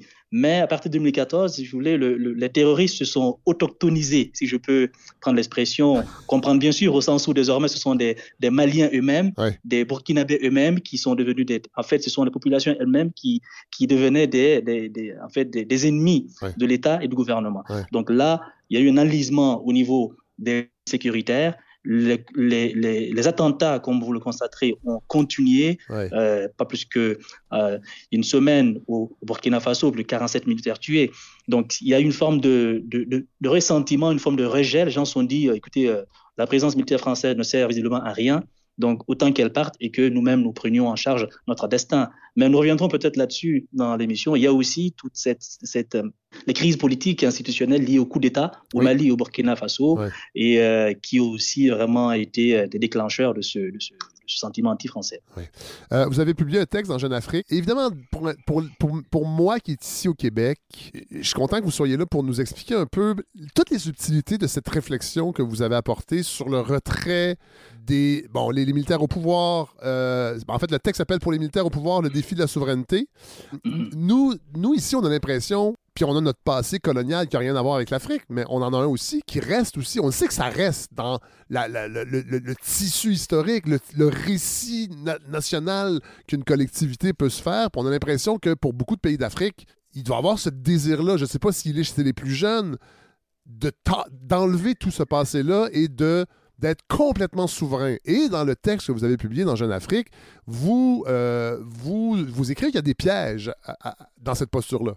En effet, parce qu'en fait, aujourd'hui, il faut, il faut comprendre l'Afrique au, au, niveau de, en fait, sur trois dimensions. Il y a ce que j'ai appelé dans un autre texte, euh, plus dans Jeune Afrique toujours, l'Afrique de la société civile, l'Afrique euh, du savoir, des universitaires, le milieu intellectuel, et l'Afrique des politiques. Et qu'est-ce qu'on en remarque? En fait, l'histoire coloniale aujourd'hui est convoquée pour interpréter la situation politique et socio-économique qui est complètement précaire dans beaucoup de pays africains, pour dire que, pour établir des responsabilités qui, qui, qui touchent à la fois au gouvernement français et euh, au président successif. Donc il y a là une forme, de, il y a une forme de, de, de, lecture qui impute en partie à la France une responsabilité dans ce que l'Afrique est euh, en termes de sous-développement, en termes de, de, retard sur le plan politique et institutionnel. Donc il y a, mais, aussi. Cet, impact qui a été colonial, il, il est encore mesurable aujourd'hui. Oui, oui, l'impact, bon, l'impact du colonialisme, il est, il, il, est là sur le plan symbolique, sur le plan euh, sur le plan, si vous voulez, de la, de la configuration des États africains. Mais euh, on en reparlera. Je ne pense pas qu'il faille non plus en faire l'argument principal qui, euh, qui ferait du, de la France le principal responsable de ce que l'Afrique est. Moi, j'ai longtemps milité pour une thèse plus nuancée. Évidemment, je ne pense pas que la France ait une responsabilité causale dans ce que le continent vit actuellement. Je pense qu'il faudrait aussi regarder du point de vue de l'Afrique qu'est-ce que les gouvernements successifs ont fait depuis les années 60, de leur relation avec la France et les grandes puissances, de leur relation avec la population, qu'est-ce qu'eux-mêmes ont fait qui euh, va dans le sens de développer le continent, d'avoir des systèmes d'éducation, de systèmes de santé qui répondent aux besoins des Africains en tant qu'êtres humains. Je pense que sur ce point-là, il y a une responsabilité majeure à, des, des, populations et des États, enfin des gouvernements africains, euh, qui n'ont pas été à la hauteur des espérances, des espérances des luttes anticoloniales. Mais pour revenir à, à ce sujet aujourd'hui, c'est que la société civile africaine demande à, une rupture de la France-Afrique, donc de, ce réseau, de cette, cette, cette, politique de domination entre, les, entre la France et les gouvernements africains, qui prend la forme de quoi? D'un rejet du franc CFA, qui est une monnaie perçue comme une monnaie coloniale. Euh, parce qu'on dit que. Comment, comment ça fonctionne, à, Cette monnaie-là, comment elle fonctionnait? Elle fonctionnait en parallèle des monnaies locales? Dans plusieurs non, pays en fait, il n'y a pas de. Dans beaucoup... Non, non, là où il y a le franc CFA, ce n'est pas des monnaies locales. Ce n'est pas des monnaies locales comme en Guinée où il y a le franc guinéen, en Côte d'Ivoire, ou même au Tchad, ou, ou, au Gabon, ou au Sénégal, il y a le franc CFA. En fait, c'est la, la France, on dit en fait, la le franc CFA, dans sa configuration, euh, euh, ne permet pas aux États africains d'être souverains sur le plan de la ah, définition des politiques monétaires. C'est ce ah, que beaucoup, même sur le plan, par exemple, des réserves, en termes de devises, par exemple, et sur des questions de parité avec l'euro, il y avait tout là des difficultés structurelles, institutionnelles que certains pointaient du doigt pour dire qu'il faut une souveraineté monétaire pour que l'Afrique soit vraiment indépendante. Mais là encore, on, pouvait, on pourrait questionner euh, tout, ces, tout cette relation-là entre le, le franc CFA et, et, et, les insuffisances institutionnelles propres au continent africain. Parce que là encore, je pense qu'il ne faut pas euh, tout de suite établir des rapports de causalité.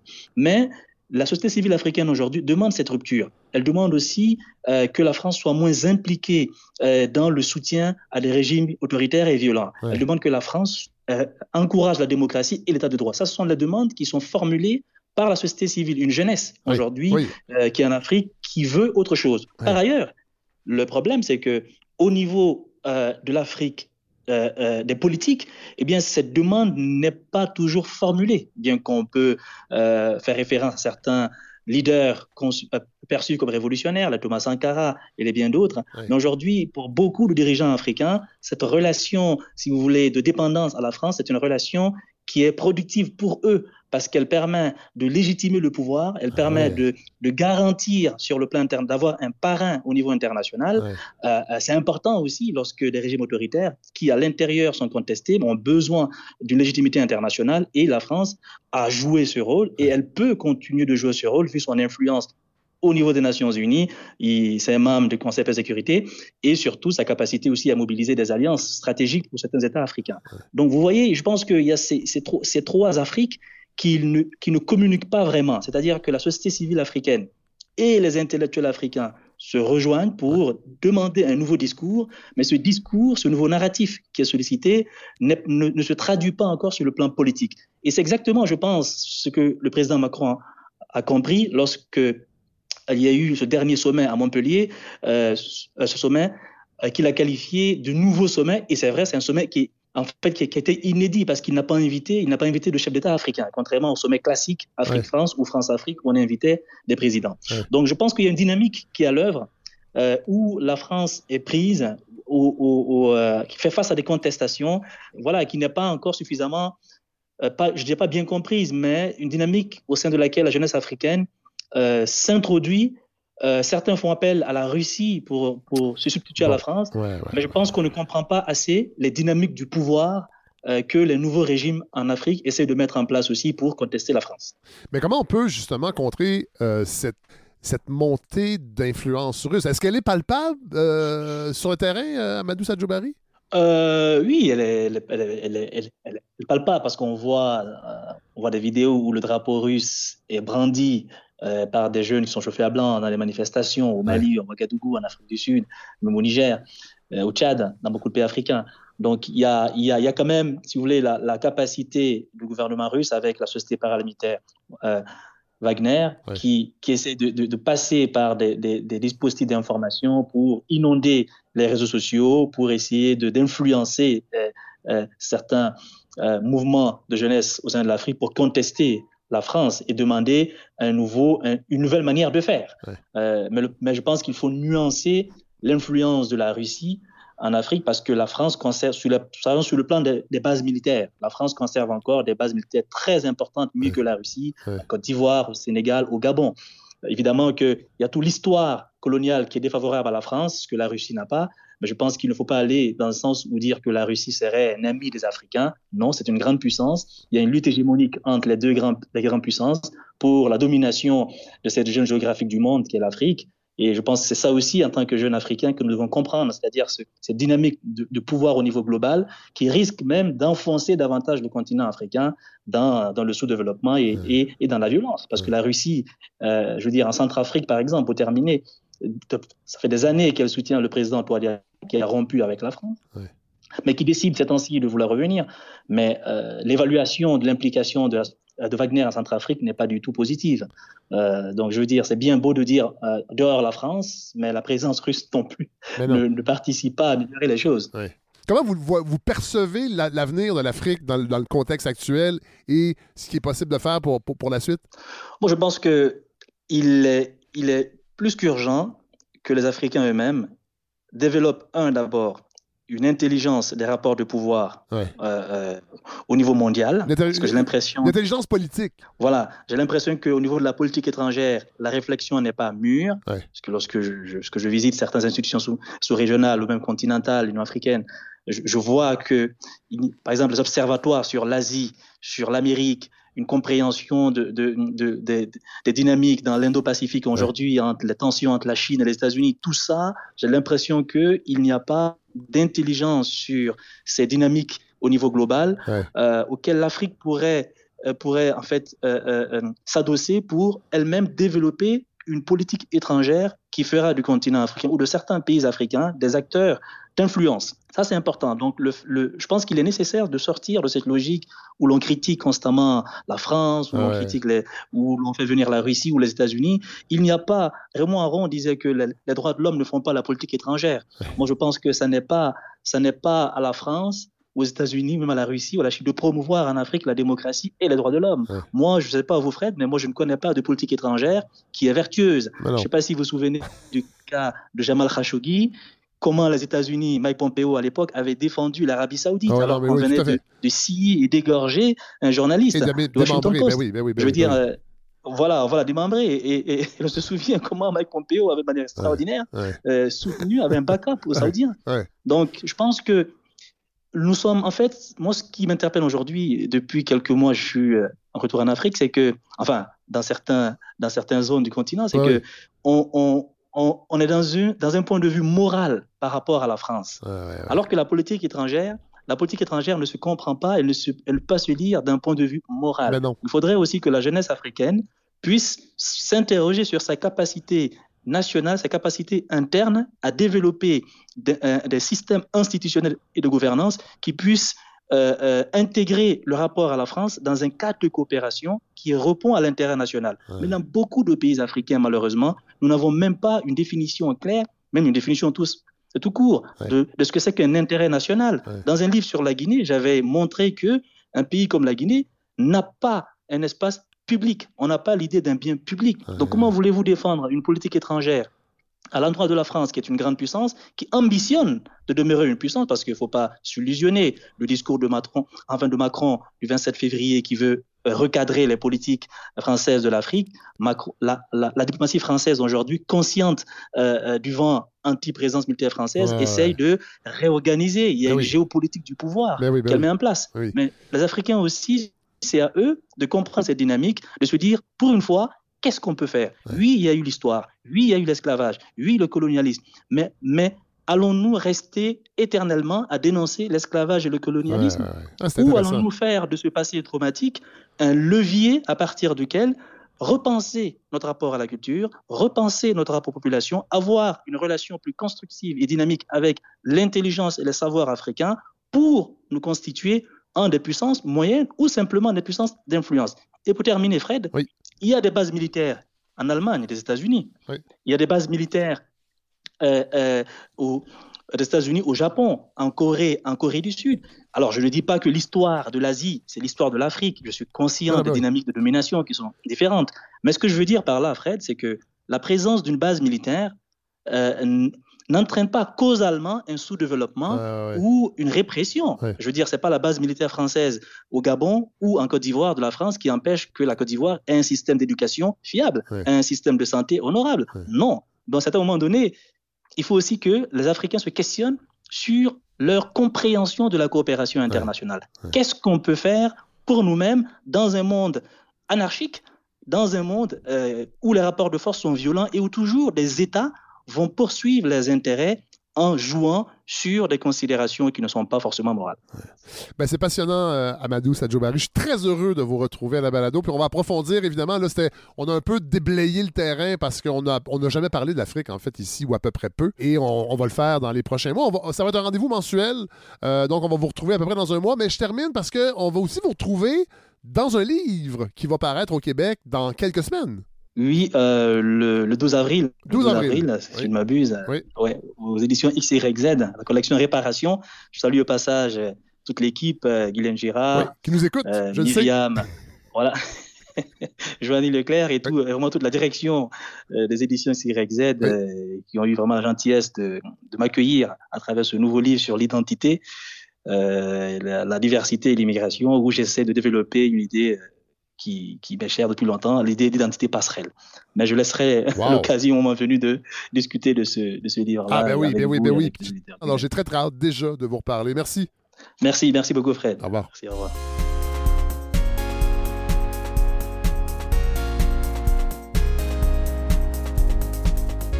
Alors, euh, voilà ce qui termine ce 21e épisode. euh, euh, plutôt costaud. Merci à Amadou Sadjobari. Très, très heureux de le retrouver sur une base régulière à la balado. Merci également à Victor Cour.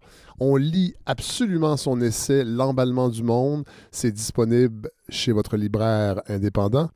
Euh, c'est publié chez Éco-Société. C'est vraiment un livre euh, exigeant et accessible en même temps. C'est vraiment particulier, mais c'est vraiment pour tout le monde. Vous, allez voir, on entre dans un univers dans ce, dans ce récit historique avec cette grille d'analyse tout à fait euh, originale sur l'énergie, pensant que ça va être aride. Ça l'est un peu, mais c'est tellement bien écrit et bien construit, le, ce récit historique, que c'en est passionnant. Euh, on va terminer en musique, évidemment. C'est drôle parce que quand je, je relisais le livre, on en a parlé un peu avec Victor Courche, on parlait beaucoup de la, la, révolution industrielle parce que c'est un des passages vraiment euh, fascinants de, du livre et on sait que euh, la ville de Birmingham, en Angleterre, a été importante, entre autres, pour la révolution industrielle. ça m'a rappelé euh, une anecdote, je ne sais pas pourquoi, des fois, comment le cerveau est fait. Le lancement d'un livre d'un journaliste devenu politicien, livre biographie sur un grand politicien, c'était Jacques Parizeau, en fait, la, biographie de Pierre Duchesne. Et on avait été invité à l'époque par les apartistes, puis on, va se dire, on fitait pas tellement euh, là-bas. Je pense que à la bibliothèque Saint-Sulpice. Tout le monde était en tuxedo, cravate. Euh, euh, tout le gratin nationaliste de l'époque y était évidemment. En fait, le, gratin politique, même ça allait au-delà du, du, si, je ma mémoire est bonne, c'était autour de 5h30, 6h et on avait déjà. Euh, on n'était pas tous là, mais moi j'étais là et j'étais bien, euh, bien entamé sur le 5 à 7. Et on fait le tour, tout ça. On, va rencontrer les gens, puis euh, on, on, sent qu'on ne fit pas trop là. Et on croise. Et j'étais avec Nadine Vincent à l'époque, la linguiste de l'Université de Sherbrooke, pour les gens qui connaissent le monde de, la linguistique québécoise. Euh, et on, elle, nous, me présente un historien, grand historien, je dirais pas c'est qui, mais euh, vous allez voir, c'est pas si juteux comme, euh, comme anecdote. C'est juste qu'il était avec son, sa nouvelle épouse, je crois, qui était une, une, Britannique, née à Birmingham. Et il me la présente avec fierté comme étant une petite fille de la révolution industrielle et la dame de ce de prendre la position du coq en me regardant comme si je devais être euh, intimidé par cette présence d'une femme née à Birmingham, berceau de la révolution industrielle. C'est comme ça qu'il nous a présenté. J'ai repensé à ça parce que je trouvais ça euh, plutôt ridicule et ça m'était resté. Mais justement, c'est ce qui va nous mener à la... d'aller voir. Euh, c'est ça. J'ai passé une belle semaine. J'avais du temps cette semaine, voyez-vous, grâce à la fin de cette année-là, j'ai du temps à consacrer à la Manado, fait que j'ai le temps de faire des conclusions longues. Bon, évidemment, à Birmingham, il y a beaucoup de groupes qui viennent de là. Euh, moi, je suis un grand fan de musique euh, britannique. Je suis un grand fan de musique, mais j'aime beaucoup la musique britannique. Black Sabbath vient de Birmingham. Euh, en fait, on a souvent dit que c'était pas un hasard que la naissance du, groupe qui a inventé le heavy metal provienne d'une ville où la métallurgie a été si importante. Il y a Judas Priest, Duran Duran, Electric Light Orchestra, The Moody Blues, il y en a vraiment. Fine Young Cannibals, il y en a plein de groupes qui viennent. Napalm Death, que j'ai vu en spectacle il y a quelques années au Metropolis. Euh, il y en a plein de groupes qui viennent de Birmingham. Mais le plus emblématique, c'est probablement Led Zeppelin. Mais j'avais pas envie de mettre du Led Zeppelin parce qu'on en entend tout le temps du Led Zeppelin. Fait qu'on va quand même entendre une chanson qui a été popularisée par Led Zeppelin, mais pas écrite par Led Zeppelin. Parce qu'évidemment, moi, je suis un grand, grand fan des Beatles. Puis dans le, dans le monde des Beatles, on, on dit souvent que et Led Zeppelin et les Rolling Stones, c'est des bands cover. Avant tout, euh, et c'est le cas de Led Zeppelin. Mon Dieu, je, sais qu'il y a déjà des courriels qui rentrent pour me dire de pour me dire de fermer euh, pour me dire d'aller chier. Mais bon, voilà. Alors, euh, c'est une reprise de Jake Holmes. Certains la connaissent peut-être. Vous allez voir, c'est très étonnant. C'est la chanson Dazed and Confused, qui est une espèce de d'hymne au LSD dans le répertoire de, ben de en tout cas, des, drogues hallucinogènes dans le répertoire de Led Zeppelin. C'est une chanson d'un, d'un auteur-compositeur-interprète américain qui a eu une carrière euh, en fait, il a, sorti cinq ou six albums à la fin des années 60. À partir du milieu des, années 60 jusqu'à la fin, deux albums ont une bonne réception critique, a jamais eu vraiment de succès populaire, a écrit quelques chansons pour des artistes comme Frank Sinatra ou Lina Horne, et est devenu ensuite compositeur de jingles de publicité, dont celui-ci que vous connaissez sûrement si vous écoutiez les petits comiques dans les années 80, euh, les, dessins animés américains ou le sport. Ça jouait tout le temps, tout le temps, tout le temps pendant les matchs de foot. Right now, the one thing you want most is an opportunity.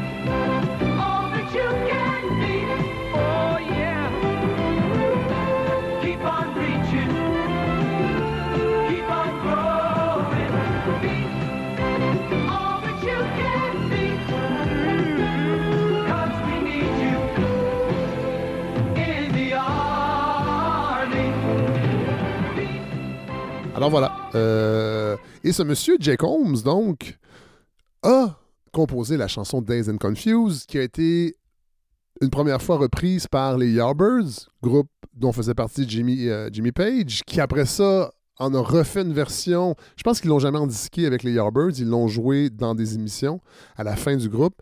Et quand les Yardbirds sont devenus Led Zeppelin, là, c'est apparu sur le premier album de Led Zeppelin. On n'a jamais crédité le compositeur de cette chanson-là, qui est Jake Holmes, jusqu'aux années 2000, parce que Jake Holmes, après avoir écrit une lettre à Jimmy Page sans avoir de réponse, a euh, porté plainte, euh, les a traînés devant les tribunaux pour plagiat. Finalement, il a. Est-ce qu'il a gagné? Euh, je pense que oui, parce qu'ils ont inscrit son nom par la suite. En fait, ils ont dit que c'était une composition de Jimmy Page inspirée de Jake Holmes. Alors voilà, c'est cette version-là que je vous propose, qui est plus folk, mais qui finit quand même un peu psychédélique. La semaine prochaine, épisode où on retrouve Philippe de Grosbois avec un professeur de littérature de l'Université de Sherbrooke, Anthony Glinoer. On va parler d'un livre fabuleux, extraordinaire. On va parler de complotisme, on va parler de littérature politique. Euh, vous allez voir, je vais pas enregistrer encore, évidemment. Euh, j'ai déjà très hâte, ça va être bien, bien, bien intéressant. Mais en attendant, on va aller écouter une chanson qui résume un peu comment je me sens ces temps-ci et comment ce monde qui nous entoure se sent? Bonne semaine tout le monde.